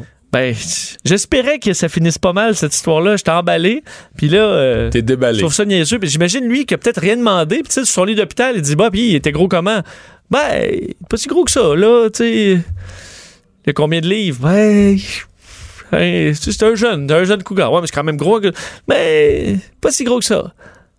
Ben, ce qu'il- là, mais lui, il- qu'est-ce qu'il dit aujourd'hui? Maintenant qu'on sait que le cougar a 35 livres, qu'est-ce qu'il dit, lui? Ben, il est quand même, sais, c'est pour ça, mais il est modeste. Mais j'espère bien qu'il est modeste. il est modeste. Il n'y a pas bien ben le choix. Il a tué un chat. Mais je veux dire, tu le prends par la, le cou, la peau du cou. En fait, là, c'est même, on se demande, y avait-tu vraiment besoin de le tuer? Parce qu'un bébé, il se serait-tu battu à mort? Ou s'il avait donné un coup de pied au derrière, il serait parti voir sa mère? À mon avis, il arrive pour te sauter dessus, tu lui donnes un coup de pied, puis il s'en va. Là. Je, je, je veux pas sous-estimer la force d'un cougar de 35 livres, mais quand même, là. Mettons, Non, mais souvent, un bébé, peut-être qu'il voulait juste jouer. Tu sais, un bébé chat, tu sais, c'est. Je peux pas le laisser faire parce qu'il y a trop des grosses griffes, il va, t'ouvrir les, les- les bras, pis tout ça, mais.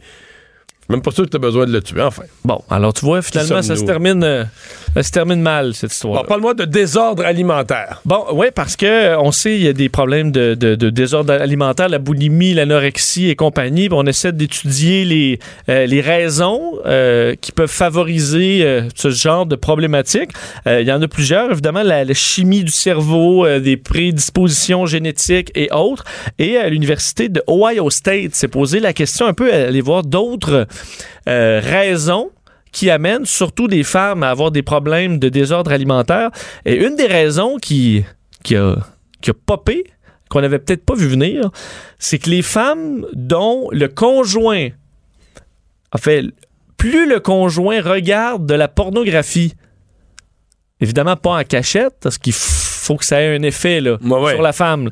Mais dès que un chum va, euh, utilise, va utilise la pornographie en masse, euh, ça accroît? plus il y a de problèmes de désordre alimentaire. Alors, des femmes qui se, se sentent soudainement plus insécures quant à leur poids et ça amène à des problématiques comme ça. C'est la première fois qu'on mettait le doigt sur ce bobo qui était peut-être inconnu. Étude faite auprès de euh, 500 femmes aux, aux Fait États-Unis. le gars regarde la porn.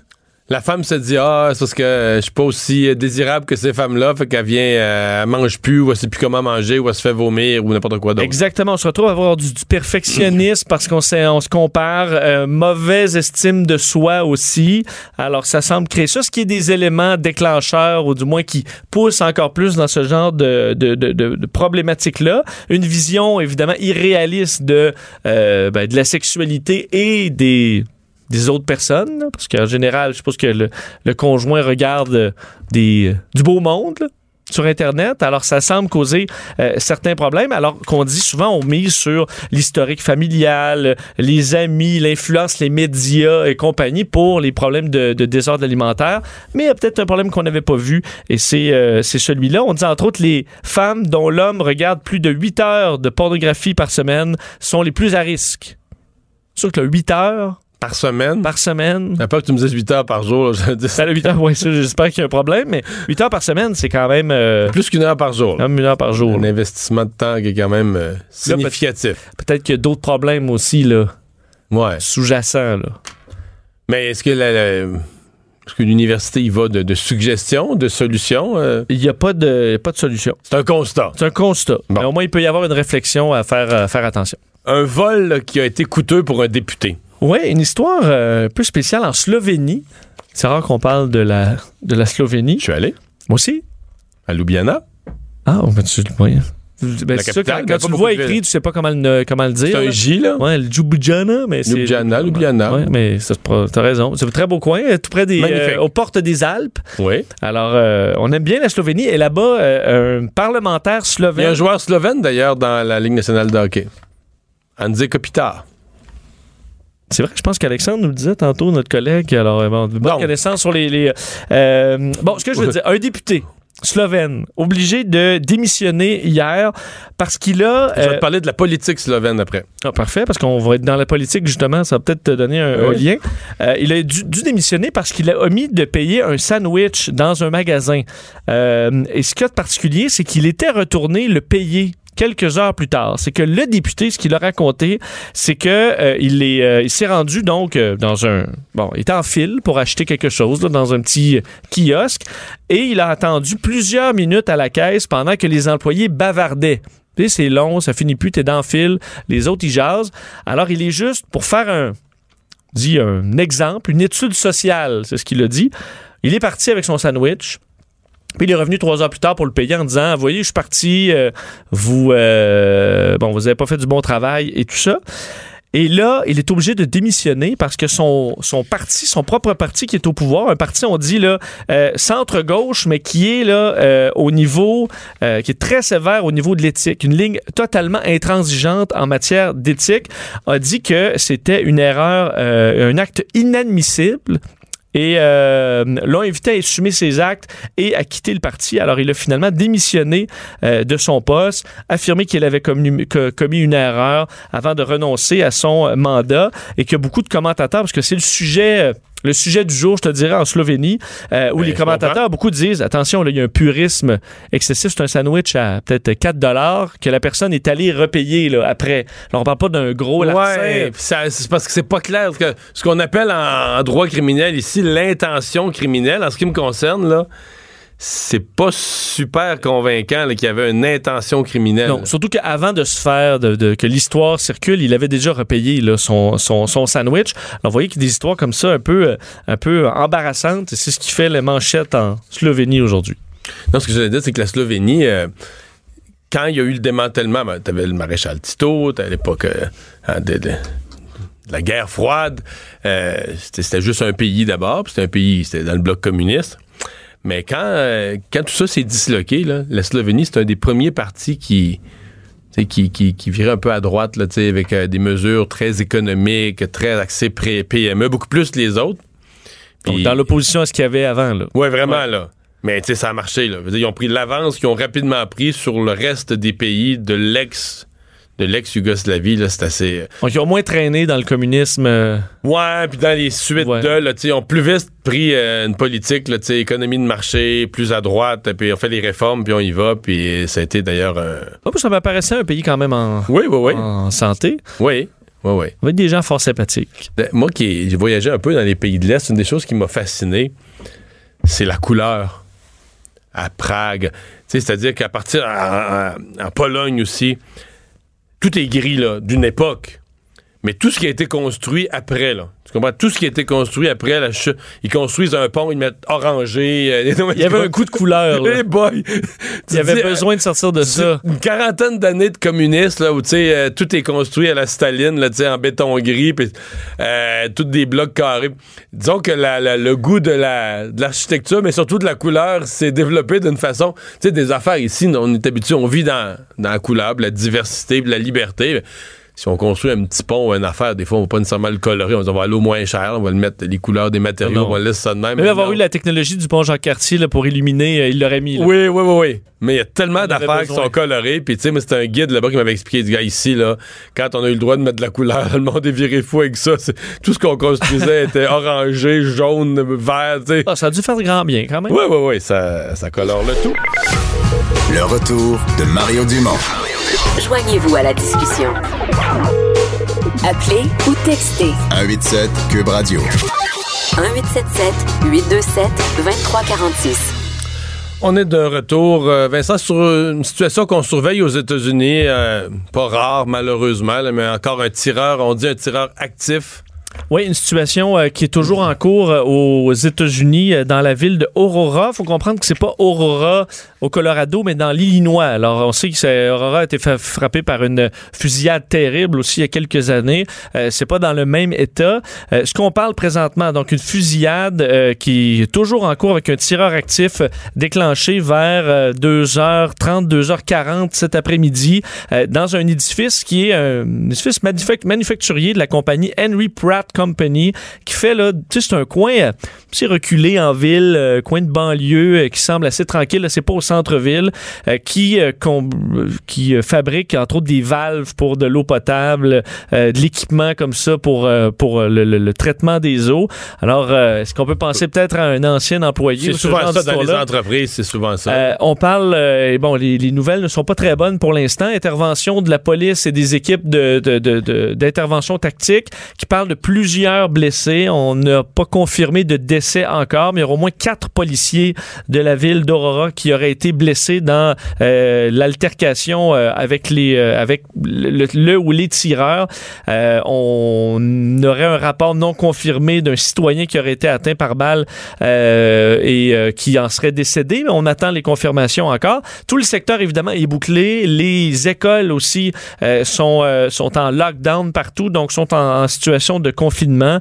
je voyais entre autres sur les réseaux sociaux, sur les Twitter de ces écoles. On essaie de tenir les gens informés alors que tout le monde attend dans les, euh, euh classes que les policiers sécurisent euh, tout le secteur. Alors, opération qui est toujours en cours. Euh, dès qu'on en sait plus, on vous en fait part. Des euh, gens coincés, des touristes coincés en Haïti. Euh, le premier ministre, M. Legault, qui semble vraiment sur la voie de leur trouver une solution. Oui, alors qu'on se demandait comment déplacer les, euh, la centaine de Québécois qui sont coincés euh, au complexe hôtelier royal de Cameron vers l'aéroport de Port-au-Prince. Euh, on se dirigerait vers un transport par hélicoptère. Le premier ministre François Legault, qui aurait donc, qui s'occuperait de cette tâche-là, tâche évidemment avec le gouvernement du Québec, vers l'aéroport Toussaint-Louverture de Port-au-Prince. alors, ben, ils en, écoute, on n'a pas de solution en ce moment. On sait qu'on privilégiait encore hier euh, chez Transat de transporter les passagers par la route. Euh, évidemment, techniquement, c'est plus simple, mais on n'a pas encore pu sécuriser le, le, secteur. Alors, on devra probablement les transporter par hélicoptère. Du moins, euh, François Legault aurait travaillé là-dessus avec son équipe dans les dernières heures. Il faut trouver un partenaire local qui a des hélicoptères puis qui, qui, qui est disponible parce que là, ça va être quelques voyages, je présume. Là. Oui, et ils doivent avoir euh, d'autres d'autres mandats, les, les, les, hélicoptères du coin, là, ils doivent être dans le jus parce qu'il y a d'autres euh, euh, d'autres sortissants qui veulent être évacués. Alors, euh, on vous confirmera ça dans les, dans les prochaines minutes.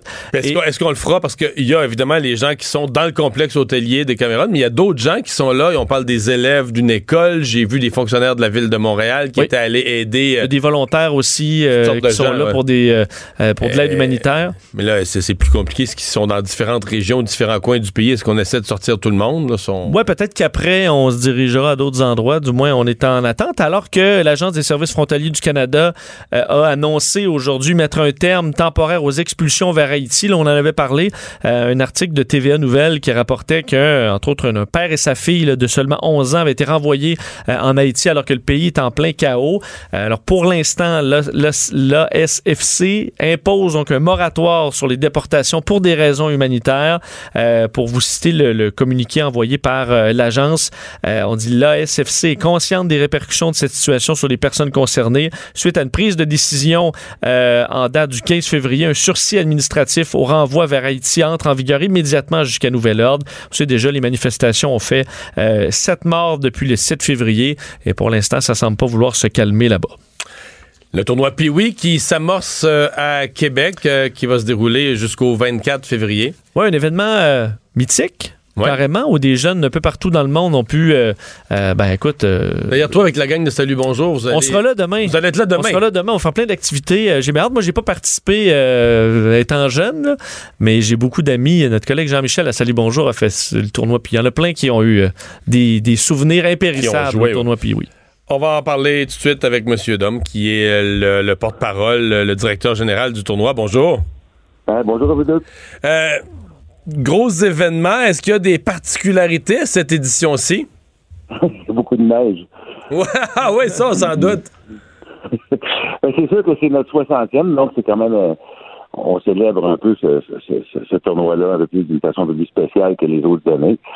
Euh, on a, c'est sûr que le, le, le gros des activités a lieu ce week-end. Là, euh, on passe avec, le, on a fait venir quand même, c'est près de un peu plus de 11 000 pieds carrés d'artefacts Temple de la renommée de Toronto qui sont ici présents dans le centre Vidéotron.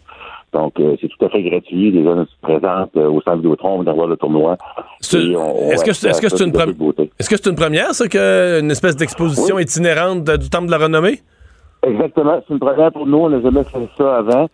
Et on, on, on le célèbre en plus euh, avec euh, des joueurs qui vont être présents. C'est sûr que c'est difficile là, parce qu'on est en communication avec eux. Mais bon, beaucoup de vols de cancellés et tout ça. Euh, on le vit depuis mercredi, mais bon, on sait, on, peut assurer que Raymond Bourque et Marcel Dionne vont être ici ce soir pour signer des autographes. Et, et c'est un peu ce qu'on voulait avec le Temple de la Renommée, le livre qu'on a sorti, Vincent, je pense que tu l'as vu l'autre fois, avec aussi les joueurs vedettes qu'on fait. Oui, magnifique livre. ça. Pardon? Magnifique livre. Ah, c'est, c'est- c'est- moi je l'ai dit avant que le tournoi commence, même euh, même si le tournoi n'avait pas lieu, euh, juste le livre devenait pour moi une réussite au niveau du, du tournoi Pee-Wee.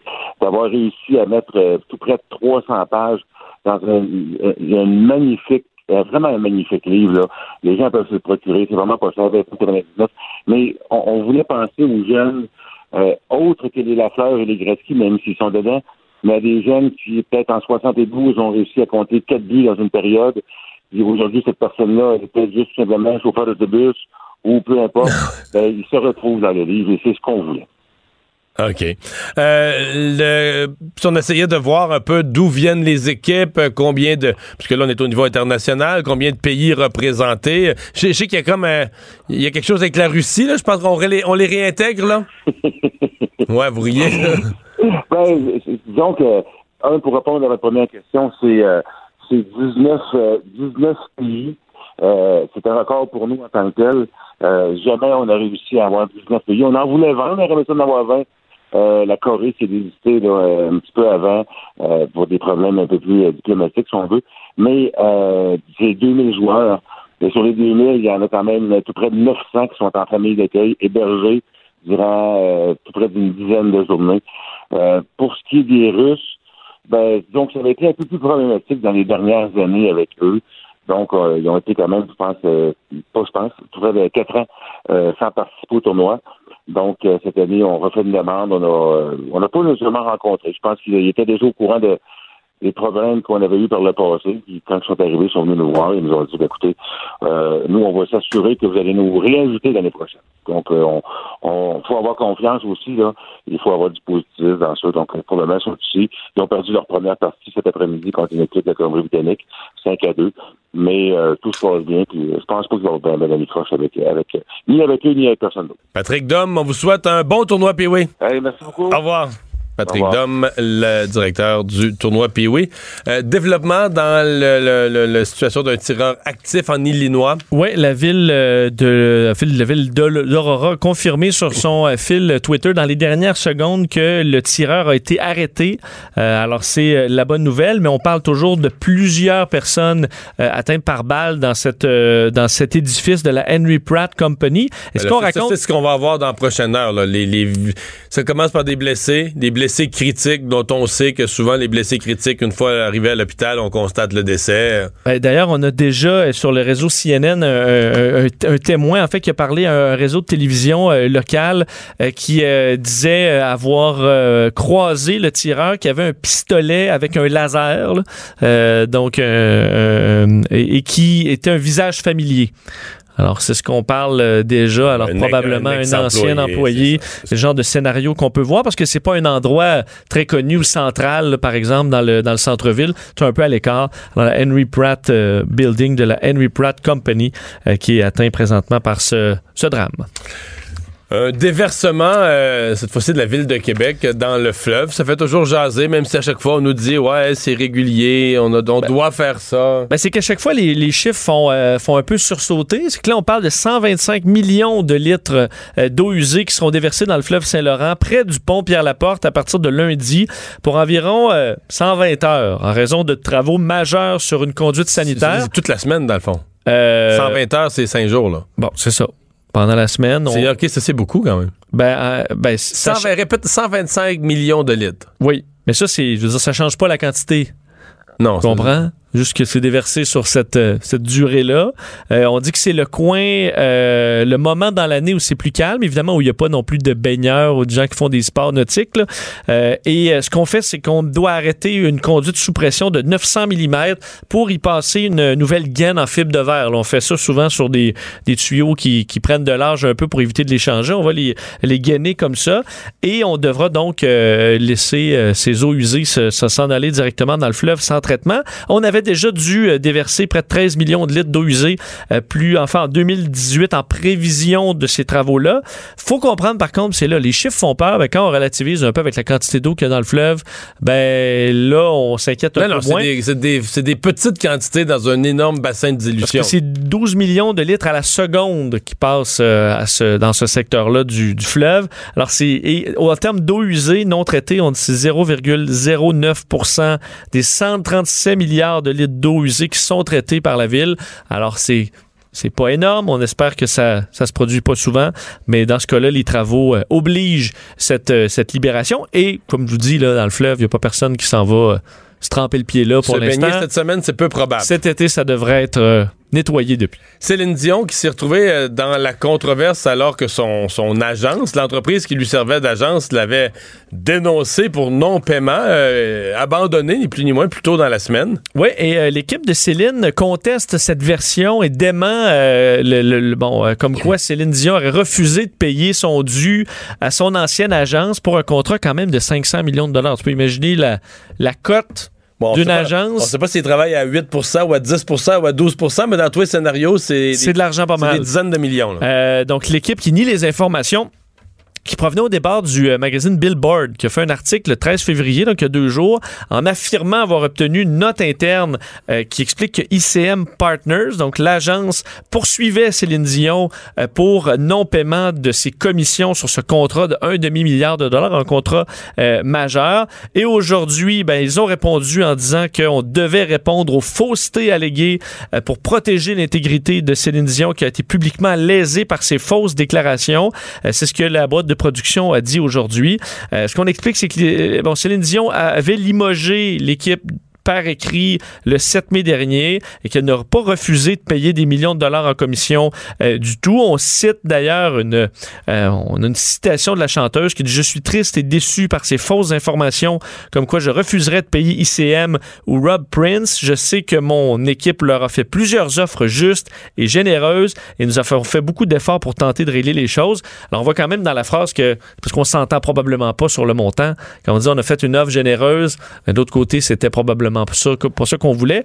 C'est que Céline fait, Dion parce que- semblait insatisfaite du travail qui que accompli. j'allais dire. Si tu quittes sur une insatisfaction du travail, souvent tu vas dire ben là, regarde, là, vous m'aviez promis telle affaire, vous n'avez pas livré, vous m'aviez promis de m'obtenir si tel qu'on n'avez pas livré. Alors au lieu de tant de pourcents, moi je vous en donne tant. C'est ça. Puis l'autre côté, ben, Eux, si eux, objet- qui- eux, ils considèrent qu'ils ont bien fait leur travail, puis tu t'entends pas toujours. là. Alors, c'est plus un conflit de pourcentage qu'un refus de, de payer ce qui est dû à une, à une Mais en entreprise. fait, ce qui est pas fort, on sait pas ce qui s'est passé, mais ce qui est pas fort d'ICM, c'est si quelqu'un dans leur boîte s'est dit Tiens, on va mettre de la pression avec ça. On va mettre de la pression sur Céline Dion. Je vais sortir on ça va, couler, on va couler ça aux médias, puis là, ben, elle va avoir l'air folle, là, elle va perdre la face, puis au nom de sa réputation, elle va nous signer un chèque en panique pour sauver sa réputation.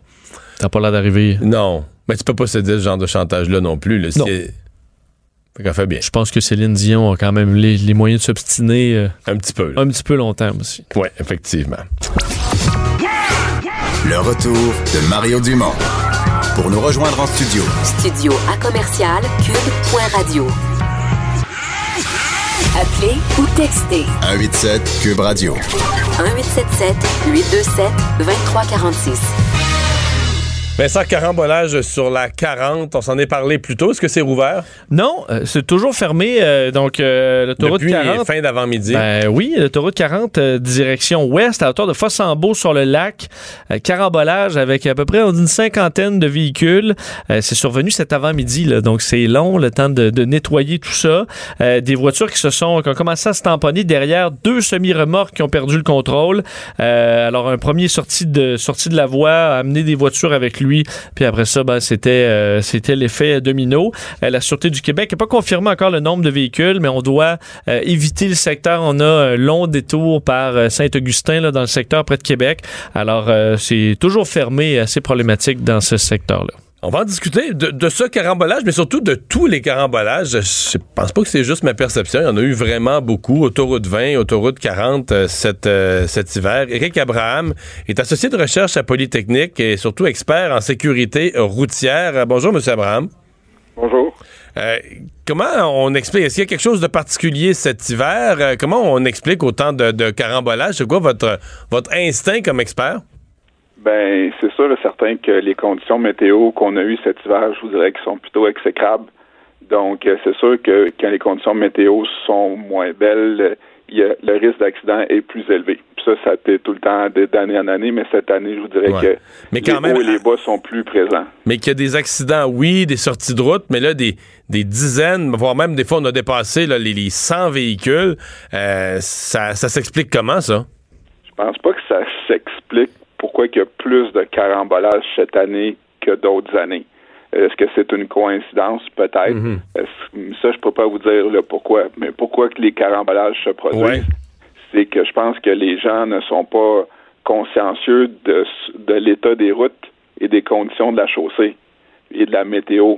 Donc, les gens ont tendance à vouloir se dépêcher pour arriver du point A au point B le plus vite possible puis ils font fi de, des conditions météo et de la chaussée. C'est sûr et certain que si vous n'avez pas à freiner, à faire de manœuvres brusques, euh, c'est pas là que vous allez avoir des problématiques. C'est vraiment quand vous devez réagir dans des situations d'urgence que là, si la, la chaussée est glissante, que vous allez avoir des pertes de contrôle beaucoup plus faciles. Est-ce qu'on mesure mal ce que sera notre euh, notre temps de réaction? Parce que des fois, moi, j'en reviens pas sur euh, fond. euh, on n'est pas sur l'asphalte, c'est un fond de neige ou de glace, ou des fois, on ne sait même plus trop de, quoi exactement est fait le fond, mais on sait qu'il est tombé beaucoup de neige, on n'est plus sur l'asphalte. Et les gens suivent à quelques pieds, quelques mètres, leur devant d'auto est tout proche du derrière de l'autre. Évidemment, et dans un cas comme ça, le temps de réaction, il, il y en a à peu près pas. Normalement, je vous dirais qu'un temps de réaction de quelqu'un qui circule sur une autoroute, donc qui ne rencontre pas d'intersection ou quoi que ce soit, dans des belles conditions, donc sur une belle chaussée, euh, qui fait beau, c'est à peu près 1,8 secondes pour réagir dans un cas d'une situation d'urgence. 1,8 secondes, c'est mesuré, ça, là. Ben, c'est des statistiques qui ont été comprends. basées sur des, accumulations de tests qui ont été faits ou de comprends. cas réels qui disent que ça va différer si vous êtes en ville à une intersection, mais sur une route où il n'y a pas vraiment d'intersection, vous attendez pas à ce que un animal traverse la route ou des choses comme ça, c'est à peu près 1,8 secondes en conditions de jour, des belles conditions. Donc, si les, paramètres changent, mais c'est sûr et certain que ça peut augmenter le délai. Dites-vous, c'est un temps de réaction parce que vous avez détecté quelque chose qui va être dangereux. Tant aussi longtemps que vous ne l'avez pas détecté, vous ne pouvez pas réagir. Ouais. Une fois que vous le détectez, là, vous pouvez mettre le pied sur la pédale de frein. Ça veut pas dire que ça va réagir à votre goût non plus, puis ça va arrêter tout de suite. Là. Ben, vous- chaque véhicule, euh, on ne parle pas des véhicules lourds, là, mais vous avez quatre petites surfaces de contact avec la chaussée. C'est vos pneus. Donc, quand c'est plus froid, quand il y a de la neige, quand il y a de l'eau, quand il y a de la glace, votre coefficient d'adhérence diminue. Il fait en sorte que même si vous voulez freiner, ça va vous prendre une plus grande distance pour immobiliser votre véhicule. Donc, dans ces cas-là, vous devez avoir tout le temps en tête que vous devez garder une plus grande distance avec le véhicule qui est en avant de vous. Donc, dites-vous qu'à 100 km heure, vous voyagez, vous faites 28 mètres par seconde. Donc, si vous donnez un temps de réaction, disons 2 pour simplifier les choses, Deux par le secondes. temps que vous allez commencer à freiner, ça va vous prendre 58, 56 mètres. Il n'y a pas grand monde qui suit à 56 mètres. Là. On suit plus à 4 mètres. C'est ça, mais à 4 mètres, quand la personne en avant de vous freine, c'est sûr et certain que vous allez l'emboutir. Donc, à moins d'être préparé puis d'être de conduire une conduite très défensive et avoir le pied sur le frein puis de juste regarder les lumières de et autre chose, les gens ont tendance à regarder le véhicule en avant d'eux. Ils ne regardent pas loin pour voir qu'est-ce qui se passe. Qu'est-ce qui s'en Donc, c'est sûr et certain que si vous avez un véhicule qui part en dérapage ou qui a un accident ou des véhicules d'urgence qui sont plus loin, les gens ont tendance à réagir à la dernière minute parce que le véhicule en avant d'eux réagit alors qu'il aurait dû regarder beaucoup plus loin pour voir ce qu'il y a sur la chaussée. Je vais vous parler des bénéfices des quatre roues motrices. Qu'est-ce qui est vrai, qu'est-ce qui est pas vrai? Moi, j'ai entendu encore la semaine passée quelqu'un qui, qui était, qui était prêt à quasiment à se battre, qui était convaincu qu'un quatre roues motrices freine mieux. C'est pas vrai. Moi, je trouvais ça bizarre. Il y, a une il y a stabilité. On se comprend que s'il y a de la neige, je veux dire, tes quatre roues travaillent, ça te donne un avantage. Mais au moment- lorsqu'arrive un événement devant toi, est-ce que ça freine plus? Non. Vous avez un avantage de traction. Donc, vous avez quatre trous qui vous permettent d'accélérer, de vous sortir d'un banc de neige ou des choses comme ça. Mais quand vous freinez, comme un autre véhicule, vous avez quatre pneus, quatre freins qui freinent. Donc, c'est pas parce que vous avez quatre roues motrices que ça va vous permettre de freiner plus rapidement ou pas. Les, lois de la physique s'appliquent autant un 4 roues motrices qu'un 2 roues motrices, ils sont les mêmes. C'est pas le fait d'avoir 4 roues motrices qui va vous donner un avantage de freinage et de maniabilité. Ça va vous permettre d'avoir une meilleure traction, mais pas un meilleur freinage, puis pas une meilleure maniabilité de changer de voie. Mais qu'il n'y a pas, euh, savoir ce qui était sous-jacent à ma question, est-ce qu'ils sont pas devenus, euh, euh, je, je parle, j'en suis un ou j'en ai un quatre pattes, là, mais je veux dire, est-ce, est-ce que c'est pas un risque si les propriétaires de quatre roues motrices ne sont pas réalistes par rapport à ce qu'ils ont comme véhicule, s'ils se voient comme une coche trop invincible, qu'ils ils ont peut-être un petit surplus de sécurité, mais pas au point de se penser invincible, mais si, s'ils s'auto-évaluent mal, là, ils deviennent, plutôt que de devenir un élément plus sécuritaire, ils deviennent un élément plus risqué? Mais regardez, il y a beaucoup de gens qui vont dire qu'ils sont, quand il y a des statistiques qui sont faites, les gens sont toujours meilleurs conducteurs que les autres gens autour d'eux. Même si vous seriez le meilleur conducteur au monde, les gens qui sont autour de vous, eux, s'ils font une erreur de conduite, vous devez réagir ou pallier à cette erreur-là. Donc, vous êtes beau être le meilleur, vous avez des limitations physiques aussi. Votre véhicule, à un moment donné, il peut pas faire ce qu'il veut sur la chaussée. Donc, comme je dis, ça peut être peu importe un champion de Formule 1 qui conduit le véhicule, il n'y aura peut-être pas de problème, lui, à négocier les choses, mais si quelqu'un devant lui fait une fausse manœuvre, il va falloir qu'il réagisse à cette manœuvre-là. Et c'est souvent le cas. Dites-vous que plus de 90% des causes des collisions, c'est un facteur humain. Vous suivez de trop près, c'est la personne qui décide de suivre trop près. Euh, vous freinez trop brusquement, vous donnez un coup de volant, c'est l'humain qui est en arrière du volant. Vous avez beau avoir des aides à la conduite, un système de, de anti-blocage pour aider à freiner. Les systèmes de stabilité, ce sont des systèmes d'aide à la conduite. Ça ne va pas faire en sorte que ce ne sera pas une solution miracle, si vous voulez. Ça peut vous aider, mais ça ne solutionnera pas tout le temps la problématique. Si vous voulez, je donne un exemple, vous roulez à 100 km heure et vous décidez de prendre un virage à 90 degrés, le véhicule ne sera jamais capable de le négocier. Peut-être le système de stabilité va essayer de vous aider à vous garder sur la route, mais ça se peut très bien que vous enteriez en dérapage et vous ayez une collision par la suite. Je pense, M. Abraham, que les, les véhicules, me semble, au, départ, on les, on les construisait beaucoup pour des ré, euh, résister à des face-à-face. Là, maintenant, il y a des coussins gonflables, des rideaux, il y en a un peu partout, donc de la technologie. Euh, je suppose que ça doit quand même favoriser beaucoup la sécurité dans les carabolages où, justement, on peut se retrouver dans tous les sens, à se faire euh, rentrer dedans quand ça commence à s'empiler les uns sur les autres. Les véhicules doivent être quand même beaucoup plus sécuritaires dans ces situations-là qu'ils l'étaient il y a quelques années. C'est sûr et certain, la conception des véhicules fait en sorte que il y a moins de morts, moins de blessures graves dans les véhicules. Il faut comprendre qu'à peu près 50% des collisions sont en composante frontale, donc c'est l'avant du véhicule qui percute quelque chose, une vingtaine de pourcents chaque côté, et le reste en arrière et des tonneaux, des choses comme ça. Donc, il y a beaucoup plus de systèmes de protection qui sont conçus pour des impacts frontaux. Latéraux, il y en a, mais dites-vous que la zone de déformation que vous avez sur les côtés au niveau des portières, c'est quand même relativement mince par rapport à tout ce qui est compartiment moteur. Donc, dans des collisions, ce qui blesse beaucoup les gens, c'est quand on a de l'intrusion au niveau de l'habitacle. Donc, il y a moins de collisions latérales, mais le risque de blessure est quand même plus grand.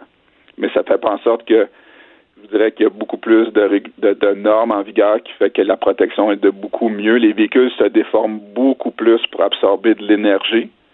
Donc, oui, les véhicules, les gens disent, ah, ils s'endommagent à pas grand-chose mais en théorie, si j'aime mieux endommager le véhicule que d'endommager le conducteur et ses passagers. Oui, parce que tout, tout, le matériel qui fait de l'accordéon, là, c'est de la collision qui est absorbée, que le corps humain a moins, que la colonne, puis le, le cerveau, puis que le corps humain a moins à, à absorber. Euh, Monsieur Abraham, merci beaucoup de nous avoir parlé. Ça fait plaisir. Bonne fin de journée. Deux heures d'info. Le retour de Mario Dumont. Et on enchaîne avec une autre entrevue. Euh, Jean-François Parenteau, maire de l'arrondissement Verdun à Montréal, avec qui je veux revenir sur euh, mon, mon blasphème. D'avoir, oui. mis, d'avoir mis une photo euh, disant que. T'as mis le trouble. J'ai mis le trouble en disant que les, les pistes cyclables étaient mieux déneigées que les trottoirs à Montréal. Bonjour, M. Parenteau. Bonjour, M. Dumont. Bon, qu'est-ce qu'il y en a? Vous, là, vous, vous êtes sur le terrain, quand vous, quand vous partez d'une opération de déneigement pour votre arrondissement, c'est important, les pistes cyclables, ou c'est secondaire? C'est les, les pistes cyclables font sont, sont intégrées dans le réseau. Il faut comprendre, c'est, c'est pas blasphème en passant la photo, c'est juste que depuis un certain temps, euh, je dois ex- réexpliquer la situation. Il n'y a aucun privilège par rapport aux, aux pistes cyclables, sont pas déblayés euh, plus vite que les autres. Euh, non, mais c'est pas ça. On, on, on pense, on pense qu'ils devraient être déblayés moins vite, qu'ils devraient être laissés au lendemain, au surlendemain, trois, quatre jours après. Ben, Quand on a bien fait les trottoirs, bien les rues, on se dit, ah ben là, nos, nos employés sont libres, on a fait le gros oh là, on peut faire les pistes cyclables. là. Mais là, vous me dites, vous les faites en même temps. Oui, on les fait en même temps. Ben, c'est ça. Sauf que je vous donne un mieux. exemple.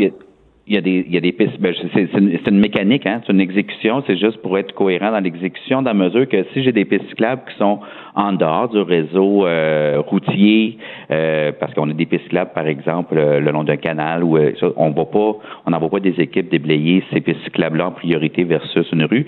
C'est quand la piste cyclable est à même la rue, le dégagement se fait parce que si on défait, on passe la piste cyclable le lendemain ou le surlendemain, on, on va prendre la neige, elle va s'en aller sur la voie routière ou sur le bord du trottoir, mais on la ramasse en même temps. Ah, C'est juste une question de cohérence dans l'exécution. Hmm. Mais il y a une perfection. Mais dans moi, ce que la- photo, c'est bien niaiseux, mais c'est parce que j'avais vu la veille le- la camionnette passer. Il y a une Mhm. perfection dans l'exécution, c'est gratté, on met énormément de sel.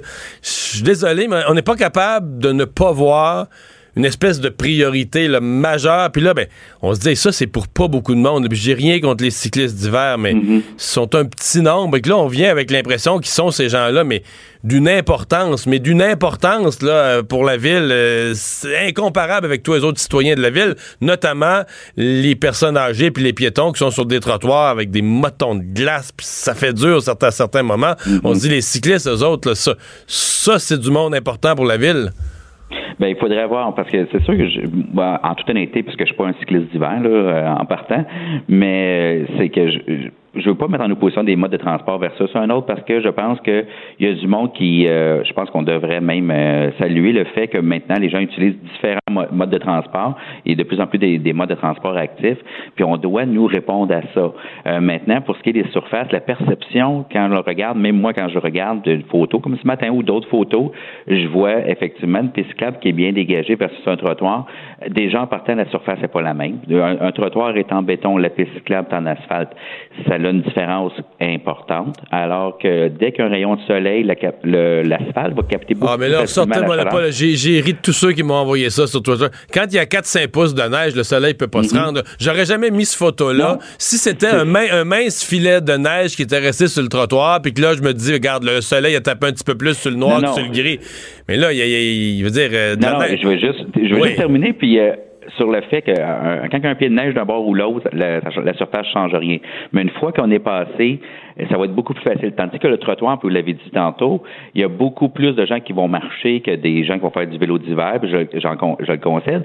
Et justement, si on regarde des photos, je vais reprendre l'exemple de votre photo, là, mais tout d'autres endroits, euh, on voit que c'est, c'est peloté, la neige, là. Il y a bien du monde qui a marché, puis ça, ça fait en sorte qu'il faut repasser, et probablement que dans les heures qui ont suivi, ou quelque chose, je l'espère du moins, qu'il y a une autre euh, chenillette qui est passée, parce que le- l'espace est beaucoup plus utilisé. Tandis que sur le, une fois qu'on a fait le, le déblaiement sur la piste cyclable, qu'il y a un, deux, trois vélos, cinq vélos à l'heure qui va passer, mais euh, la surface est exposée, elle, euh, il n'y a pas d'autre neige qui va dessus, là.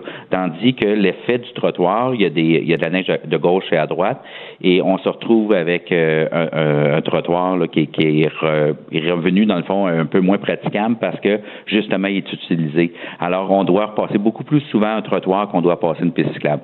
Et ça, on le fait euh, régulièrement. Dans une journée, on va passer, euh, au mieux, on va faire peut-être un passage d'une piste cyclable, mais contre un ou deux ou trois, même passages sur un, un trottoir. Là. Hmm. Parce que les gens, avec leurs pieds, ramènent de la neige sur le trottoir. Là. Oui, ben c'est parce qu'il y a plus de va-et-vient, c'est, c'est justement c'est naturel, puis on va avoir plus de slotch, par exemple, l'expression, mais on va se retrouver avec un, sol beaucoup plus slotcheux parce qu'il y a beaucoup plus de va-et-vient, euh, puis on, débarque, on rembarque. Dans ce cas-ci, s'il y avait du stationnement, mettons euh, sur le côté de la rue, mais tu sors ta voiture, tu embarques, tu ramènes la neige sur le trottoir, puis ainsi de suite. Mais on parle, je donne un exemple centre-ville, c'est un demi-million de déplacements par jour. C'est c'est beaucoup de c'est beaucoup de monde qui passe puis qui qui font des des euh, qui vont utiliser les trottoirs puis qui vont emmener la neige. Mais nous on doit passer. C'est pour ça que je vous dis il n'y a pas de privilège de qui, qui est mis un accent particulier sur le trottoir. On a ajouté le trottoir euh, la, la piste cyclable euh, dans les opérations mais elle n'est pas privilégiée. Même au contraire parce que j'ai en toute honnêteté comme responsable de neigement j'ai j'ai des plaintes de cyclistes qui qui se fâchent parce qu'on fait pas telle, telle, telle piste cyclable dans un temps respectable pour eux, selon leur- leurs objectifs à eux. Puis euh, c'est ça, c'est certain. Mais cette année particulièrement, là, je vis l'effet contraire, c'est qu'on on va souvent pointer que les, les pistes cyclables vont être très bien entretenues. Alors euh, ça, je, je suis certain que je pourrais pas plaire à tout le monde dans ce cas-ci là. M. Parenton, merci de nous avoir parlé. Au plaisir. Au revoir. Au revoir. Mario Dumont et Vincent Dessureau. Le retour de Mario Dumont. Et maintenant, on parle avec euh, Normand Lester euh, d'actualité internationale de la semaine. Bonjour Normand. Bonjour. Et donc, M. Euh, Trump qui, euh, dès ce, ce, matin, a confirmé son utilisation, son recours à l'état d'urgence dans le pays pour avoir l'argent pour son mur. Oui, surtout qu'il n'y a pas d'état d'urgence dans le pays. Il y a des gens qui traversent la frontière mexicaine, mais il n'y a rien qui a changé depuis que Trump a été élu président. S'il y a une chose, il y a moins de gens qui passent illégalement à travers la frontière mexicaine qu'il y en avait il y a deux ans. Alors, pourquoi l'état d'urgence? Bien sûr, c'est pour satisfaire l'ego de Trump parce que Trump a été humilié. En d'abord, il voulait un mur de 12 mètres qui allait du golfe du Mexique à l'océan Pacifique. Ça, on n'en parle plus, là. Non. Ben, il y a longtemps qu'il n'en parle plus. Là, il a, il a, révisé ça. Il a exigé euh, d'avoir 6 euh, milliards de dollars pour construire le mur, puis il a mis 800 000 fonctionnaires, veut dire, il les a renvoyés sans emploi pendant 35 jours pour, pour avoir son 5 milliards 700 millions. Il l'a pas eu. Et là, il accepte 1 milliard 3 puis un, un, une petite barrière euh, en, en, broche et en, et en métal. Donc, il fallait qu'il fasse de quoi pour les 35% des gens qui votent pour lui.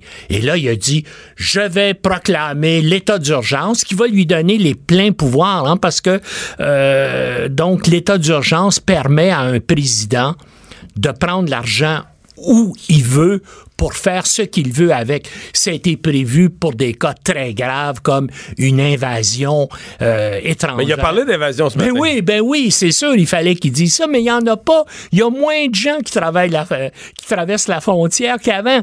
Mais il fallait qu'il fasse ça. Puis là, où est-ce qu'il va prendre l'argent? Parce que il veut avoir 8 milliards, là. Euh, ce qui a été négocié avec le Congrès pour éviter une nouvelle fois l'arrêt des opérations du gouvernement, c'est à peu près 1 milliard 3. L'autre, il va prendre ça au Pentagone. Je pense que les généraux sont pas contents. Il veut prendre 6 milliards de dollars au Pentagone. Il voulait pas en prendre dans la lutte anti-drogue oh, il veut en parler aussi, c'est ça, parce qu'il manque, parce qu'il manque, il, il, va y manquer encore une coupe de milliards. Alors, il veut prendre ça dans la lutte anti-drogue du Pentagone, mais il veut prendre ça aussi au fonds qui était alloué aux victimes des désastres naturels qui ont eu lieu depuis deux ans un peu partout aux États-Unis, en particulièrement euh, dans le sud, à Porto Rico et aussi au Texas. Hein. Il y a eu des dégâts de milliards de dollars. Il y a de l'argent qui devait être consacré à ces gens-là. Et là, avec cet argent-là, on va construire un mur. D'après moi, ça ne le rendra pas plus populaire pour l'ensemble de la population, mais ça peut, ça non, peut-être l'aider. Mais l'inverse pourrait arriver, c'est-à-dire que s'il a l'air de s'effondrer, de s'effoirer, oui. puis de pas réaliser son promesse de mur, Là, il pourrait tout perdre parce qu'on l'entend quand même. Les, ses, ses, plus forts supporters dans les médias, puis à Fox News. Ils sont pas contents non, déjà. Non, non, Ils trouvaient que ça niaisait, puis qu'on abandonnait l'idée du mur, puis qu'ils avaient signé pour pas grand-chose. Mais de toute façon, c'est pas fait non plus parce qu'il va y avoir une opposition systématique des démocrates qui sont majoritaires dans la Chambre des représentants et il y a sans doute aussi, il y a peut-être même une majorité au Sénat parce que les sénateurs démocrates vont voter contre et peut-être aussi un certain nombre de sénateurs y a des républicains, qui embarquent disent pas, là. c'est complètement fou, ça n'a aucun bon sens. Mais Trump s'en fout. Trump pense à lui-même et à l'actuel. L'avenir pour lui, ça n'a pas d'importance. D'ailleurs, c'est pas fait ça parce que il va y avoir nécessairement des États notamment des États démocrates, qui vont aller contester de façon judiciaire. Oui, déjà l'État de New York. Ben oui, l'État de New York l'a déjà annoncé. Il va y en avoir Et probablement on a vu Normand, entre autres Nancy Pelosi, qui parlait de, ben, dit, ben, du nous pour l'état d'urgence pour nous, c'est par exemple le dossier des, euh, de, de, la restriction des armes à feu. Ben, il y a une fusillade en cours à, à, dans l'Illinois, et, et c'est pas pour rien qu'elle a dit ça. C'est pour très bien lancer le message aux républicains. Si vous voulez jouer ce jeu-là, ben nous, quand ça va être nous qui va avoir le pouvoir, ben on peut déclencher des urgences sur chaque chose ben qui oui, fait notre affaire. Absolument. Et, et ce qui est grave, c'est que les États-Unis sont construits sur la séparation des pouvoirs. En utilisant cette loi-là, il viole ces principes de la Constitution américaine-là et il s'arroge les pouvoirs, justement, de dépenser de l'argent sans que ces sommes-là soient autorisées par le Congrès. C'est très, très grave. C'est pour ça que ça va donner des débats constitutionnels. Lui-même l'a dit euh, euh, dans son Oui, il a dit discours. D'ailleurs, vous avez vu, les gens ont calculé qu'il a, fait au moins 20, il y a eu euh, dans son discours là, euh, euh, une, une vingtaine de déclarations qui étaient faites, qui étaient soit mensongères, fausses ou sans fondement. Mais ça, c'est normal. Il dit n'importe quoi, il ment constamment. Et puis, c'est pas grave parce que lui, il vit au présent et il vit sur, sur lui. Donc, toute analyse politique qu'il fait, est-ce que ça m'avantage moi maintenant? Projette pas vers l'avenir aussi. Moi, il me semble, les États-Unis peuvent pas continuer à être dirigés par un gars comme ça. C'est pour ça que beaucoup de gens pensent que c'est cette année que ça va se décider aussi. Il va y avoir, bien sûr, le rapport de l'enquêteur spécial Miller. Puis il y a aussi au moins deux enquêtes qui sont menées par le procureur de district sud de, New York, hein, qui, Il y a l'enquête qui sur touche son- sur malversa- cérémonie d'assermentation. C'est là. ça, puis sur toutes sortes de malversations financières liées à- aux activités de ses compagnies et aussi à son fils, à son genre et à sa fille. Est-ce qu'à chaque fois, tout ça, il va s'en tirer? Peut-être, hein, c'est comme il joue à la roulette russe, là avec au moins trois cartouches dans les six chambres. Moi, c'est sûr qu'il peut s'en sauver une couple de fois, mais est-ce qu'il va se sauver de toutes les enquêtes qui euh, touchent à lui? Puis une fois donc que la justice va avoir décidé de quoi, est-ce que combien de républicains vont continuer à l'appuyer. Probablement un grand nombre. hein. Je voyais des commentateurs aux États-Unis, plusieurs qui disent le Parti républicain, ça n'existe plus. Il y a un parti trompier maintenant. Ça n'a rien à voir avec les valeurs traditionnelles du Parti républicain. Il y a des je, gens... je suis de cette école-là aussi. Euh, le général responsable des forces américaines au Moyen-Orient qui remet en question, en fait, c'est toute la question du retrait de la Syrie. Est-ce que est-ce que Oui. c'est maintenant? Est-ce que c'est pertinent? Ah, c'est, je veux dire, c'est, c'est extraordinaire l'entrevue euh, euh, qu'il a donnée, le général Votel. C'est le commandant du Central Command. C'est lui qui a la responsabilité de toutes les opérations militaires américaines au Moyen-Orient. Puis il dit, on fait une erreur monumentale en se retirant de Syrie. Euh, Parce que mais- lui, il considère pas que l'État islamique est, non, vain- non, est il vaincu. dit, ben voilà, l'État islamique n'est pas vaincu. Il y a encore des milliers de combattants qui continuent à se battre. Nos alliés sur place, notamment les Kurdes, ne sont pas assez forts, assez bien armés pour gagner contre ces gens-là. Et puis, puis là, on lui a demandé, mais vous, est-ce que le président vous a demandé votre opinion? Il dit non. Moi, j'ai appris ça comme tout le monde en écoutant la télévision. Le président Trump n'a pas demandé les conseils du commandant en chef des forces armées américaines. Le portrait complet sur le terrain. Il s'est levé un matin, puis il a dit, c'est ce matin que je décide ça. Encore une fois, c'est ce que je dis. Il ne pense qu'à lui maintenant. Et à part ça, tout ce qui arrive, ben, on le sait, il change d'idée trois fois par jour parce que il vit toujours maintenant. Euh, il va, on, va voir jusque tout ça va aller. Mais en tout cas, au Moyen-Orient, c'est même son commandant en chef dit on devrait pas faire ça. Mais évidemment, le gars veut conserver son job parce que il me semble que si tu es conséquent, puis tu es le commandant en chef des forces américaines au Moyen-Orient, puis le président fait ça alors que toi t'es pas d'accord, ben tu remets ta démission. Mais non, le gars reste en poste. Euh, Ainsi va la. Le retour de Mario Dumont, le seul ancien politicien qui ne vous sortira jamais de cassette. Mario Dumont et Vincent Dessureau. Jusqu'à 17. Cube Radio. révélé. On est de retour pour parler sport. Euh, Marc-André Perrault, des partants qui est avec nous. Bonjour Marc-André. Salut Mario. Euh, bon, euh, ça n'a pas été le scénario espéré hier soir. là.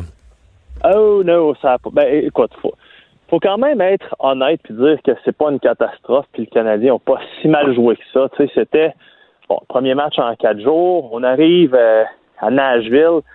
C'est jamais facile à Nashville. Je suis allé là à plusieurs reprises pendant les séries éliminatoires. Puis ce n'est jamais facile de gagner là-bas. Euh, Le Canadien, ça, tu sais, en début de match, ça a été long, ça a été difficile. Euh, le quatrième trio, notamment, tu sais, le, le fameux quatrième trio qu'on avait hâte de voir, ça a été lent. Mais après ça, je te dirais, ça a été un des meilleurs du Canadien. Excellente deuxième période.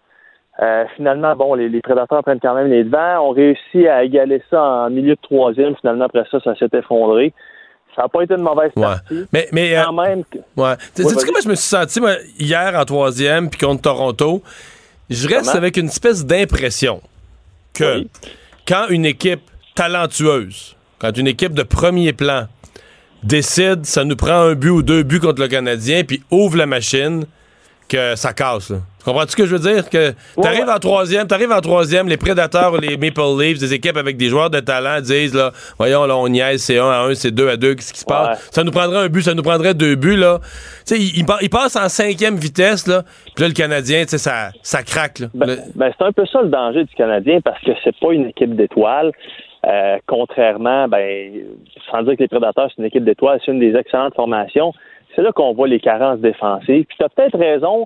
euh, on, on se rend compte que quand une équipe, oui, décide d'ouvrir la machine, le Canadien peut peut-être devenir un petit peu vulnérable, mais ça revient au concept d'équipe. On le sait depuis le début de la saison, c'est- pas une formation. Juste ce qu'on a là présentement. Sais, faut pas oublier une chose. là, le Canadien, si on inclut la défaite d'hier, 8-2-2 lors des 12 derniers Ah matchs. Euh, on se comprend. On a beau commencer à. Puis c'est comme je disais ce matin euh, avec Charles-Antoine, on, on a comme pas le choix à chaque match d'analyser. Puis là, c'est une défaite, fait analyser négativement. Ouais. Euh, mais un Mais moi, je, donné, je, je pas aussi, euh, Mon commentaire ne va pas dans le sens de tout va mal. Non, non. Mon commentaire Non, est une réflexion en vue des séries. Tu sais, mon commentaire est ben, une réflexion en vue des séries où tu dis là, dans les séries, on va rencontrer les meilleurs. Puis là, ça fait un petit peu peur. Tu dis, oh boy, quand les meilleurs. oh, Parce que tu sais, le Canadien est travaillant tout le temps. Il lâche pas. Donné, il a créé l'égalité. Ouais, ouais. Mais dis, Mais quand on va arriver contre les meilleurs, puis que les meilleurs vont ouvrir la machine, est-ce que, est-ce que le Canadien tient le coup, là? Ben, que. parlant des meilleurs, euh, demain, ça, ça va être tout un test. hein? Oui. Les- le- la meilleure équipe, euh, le Lightning de Tampa Bay. D'ailleurs, euh, pour ton information, aujourd'hui, le Canadien s'est entraîné à deux heures. Aucun changement dans la formation. Il y a Shea Weber qui était en congé, lui, pour euh, réparer peut-être des petits bobos, mais aucun changement. Puis, on parlait de la défensive, puis que quand l'autre équipe euh, ouvre la machine, Kucherov, c'est le meilleur pointeur de la Ligue. Et lors des quatre derniers matchs, ça a été 6, 6, 5, 5 buts pour le Lightning. C'est tout un test qui attend le Canadien. Puis, euh, je pense que là, ta réflexion, on va voir si c'est effectivement... euh, ça, en tout cas, ça pourrait s'avérer encore parce que si Lightning décide d'ouvrir la machine, ça pourrait faire mal. Puis là, tu sais, ça va bien, je te disais 8-2-2, mais quand même, le Canadien, euh, il n'y a rien coulé dans le béton, seulement deux points devant les Penguins de Pittsburgh, cinq devant les Hurricanes de la Caroline qui, eux, frappent à la porte euh, des séries. Puis le problème, on en parle depuis quelques jours, même quelques semaines, c'est que tout le monde gagne dans l'Est. Fait que Ben, c'est fou, hein, les, poursuivants, les poursuivants du Canadien, euh, je sais pas, tous les matins, là, au partant, quand vous faites le bilan, qu'est-ce qu'ils font, les poursuivants du Canadien? Ben, ils gagnent. Ben, ils gagnent tout le temps. Ils, ils gagnent tout le temps. Tu sais, les, les, les Sabres gagnent, les, euh, les Hurricanes gagnent, qui cognent à la porte, comme je te disais. Là, dernièrement, Boston gagne, euh, Toronto gagne. Les euh, Pingouins ont gagné pas mal. Les Pingouins gagnent. Donc, tu sais, c'est pas... On s'est emballé avec raison, mais il faut faire attention. Puis là, deux matchs en fin de semaine. Demain, comme je te le disais, sur euh, les ondes de TVA Sport contre la meilleure équipe de la Ligue, le Lightning. Le lendemain, peut-être une meilleure chance contre les, les Panthers de la Floride, mais faut Hey, euh, pas... euh, Faisons une parenthèse, ces Panthers, là. C'est Oui. les problèmes d'assistance, là. Je sais que cette semaine, ça a fait les nouvelles, mais c'est pire que jamais. Là, contre le Canadien, ça va être bon. Ça va être tout, ça va être tous des Québécois en Floride qui vont y aller. Ça va être plein, là. Mais si on Ben, fait abstraction écoute, de ça. Ça va les aider. ouais. Non, mais c'est des assistances, là, ridicules, cette semaine, là. Ouais, c'est ridicule, c'est, une catastrophe. Je peux pas croire que la Ligue s'entête à ça. Je peux pas croire que les autres propriétaires acceptent ça parce qu'en bout de ligne, c'est toutes les, les équipes qui, qui payent pour ça. Il n'y a pas un chat. Euh, c'est, honteux pour la Ligue, pour n'importe quelle Ligue qui se respecte. là. Puis il y avait le gardien des, des Stars de Dallas, Anton Kudobin, qui disait qu'il se sentait comme si c'était un match préparatoire. Puis c'est, quasiment difficile de, de prendre ça au sérieux. C'est pathétique. Effectivement, c'est pathétique. Puis c'est, c'est une formation qui va absolument nulle part. Puis je, je rêve encore, j'espère encore. Je suis un grand rêveur, tu vas me dire, là, mais j'espère qu'on va avoir une bonne nouvelle dans les prochains mois, dans les années à court terme, ce serait tellement une bonne chose. Hmm. Parce que cette semaine, ils ont annoncé, euh, j'ai vu passer, mais ils annonçaient 9000, puis on voyait les photos et des gens qui Ben avaient non, mis hey, sur les réseaux ça. sociaux les photos. Voyons, tu Hey. les vides, il n'y a pas 9000. hey, 9000, hon- honnêtement, là. C'est des billets vendus? Ben, je pense qu'on parle de, de, de- Ben, même pas. Hey, le billet vendu. Peut-être on parle de 2-3 000. Puis, tu sais, ils n'ont même pas eu l'intelligence. Ben, je je suis pas gentil avec les placiers, là, mais, tu sais, de, de dire aux gens, écoutez, descendez, là, au moins pour la télé, ça va paraître moins pire que ça en réalité. On- Mais c'est 2-3 honteux. 000 dans, la ligue, dans un match d'une ligue majeure de sport, ça n'a pas de Ben, bon sens. le- Là. Cette équipe-là euh, donne rien à ses partisans. Il y a eu une finale de la Coupe en 96 contre euh, euh, l'Avalanche du Colorado, mais à part de ça, c'est c'est une catastrophe de A à Z. Puis tu sais, encore là, je, je, je me donne le droit de rêver encore, tu sais, un, un Les- potentiel déménagement. Hey, il nous reste 25 secondes. Euh, ensemble, euh, les gardiens du Canadien, on- là, on joue contre une super équipe. Est-ce qu'on sacrifie, on met Niemi contre Tampa Bay, on la sacrifie, Ben, puis on garde Pride? non, Non, non, non. OK, qu'est-ce qu'on Hey, fait? pauvre toi. Tu, en veux au pauvre Niemi? Non, non, mais que, fait Price contre Tampa Bay? Non, non, tu vas avoir ta meilleure euh, ta meilleure chance de gagner. Tu vas avec Price contre Tampa, puis euh, Niemi contre la Floride, à moins si jamais Canadien perd contre Tampa. Là, tu peux pas revenir ici avec trois défaites. Alors, euh, je pense qu'on va y aller avec Price, puis après Oh. Les deux. ça, ben, Price pourra garder ouais, deux dans ce cas-là, ouais. c'est ça. Mais en tout cas, c'est mon, mon, mon petit 25 Ben, sous là-dessus. On va surveiller. Merci, Marc-André. On surveille ça en fin de semaine. bonne fin de semaine à tout le monde. Bye bye. Euh, Vincent, euh, est-ce que M. Trud- Monsieur Legault a donné l'heure juste concernant Air Transat? Il y a tout un imbroglio. Là. Ouais, En fait, Est-ce qu'il a pris le crédit pour quelque chose où il n'était pas vraiment mêlé? Bon, ben dire, il a tweeté dans les dernières minutes que Air Transat lui avait confirmé que les 113 passagers en Haïti allaient être sur un vol demain matin. Mais il est sorti devant les médias en parlant des hélicoptères et tout ça. Et ce qu'on comprend, c'est que euh, ben, le C'est pas le gouvernement du Québec, Québec pas en tout, n'a pas rapport là-dedans. C'est euh, l'ambassadeur du Canadien qui lui avait dit ça. Lui est allé parler de ça publiquement au conditionnel. Mais il a peut-être dévoilé une opération qui, normalement, on dévoile une fois que c'est fait. Après coup, qu'on s'en Alors, pas. euh, ça reste à voir, mais Ouais, ouais, peut-être parler un peu trop vite. euh, le. Merci Vincent, merci à vous d'avoir été là. Cube Radio.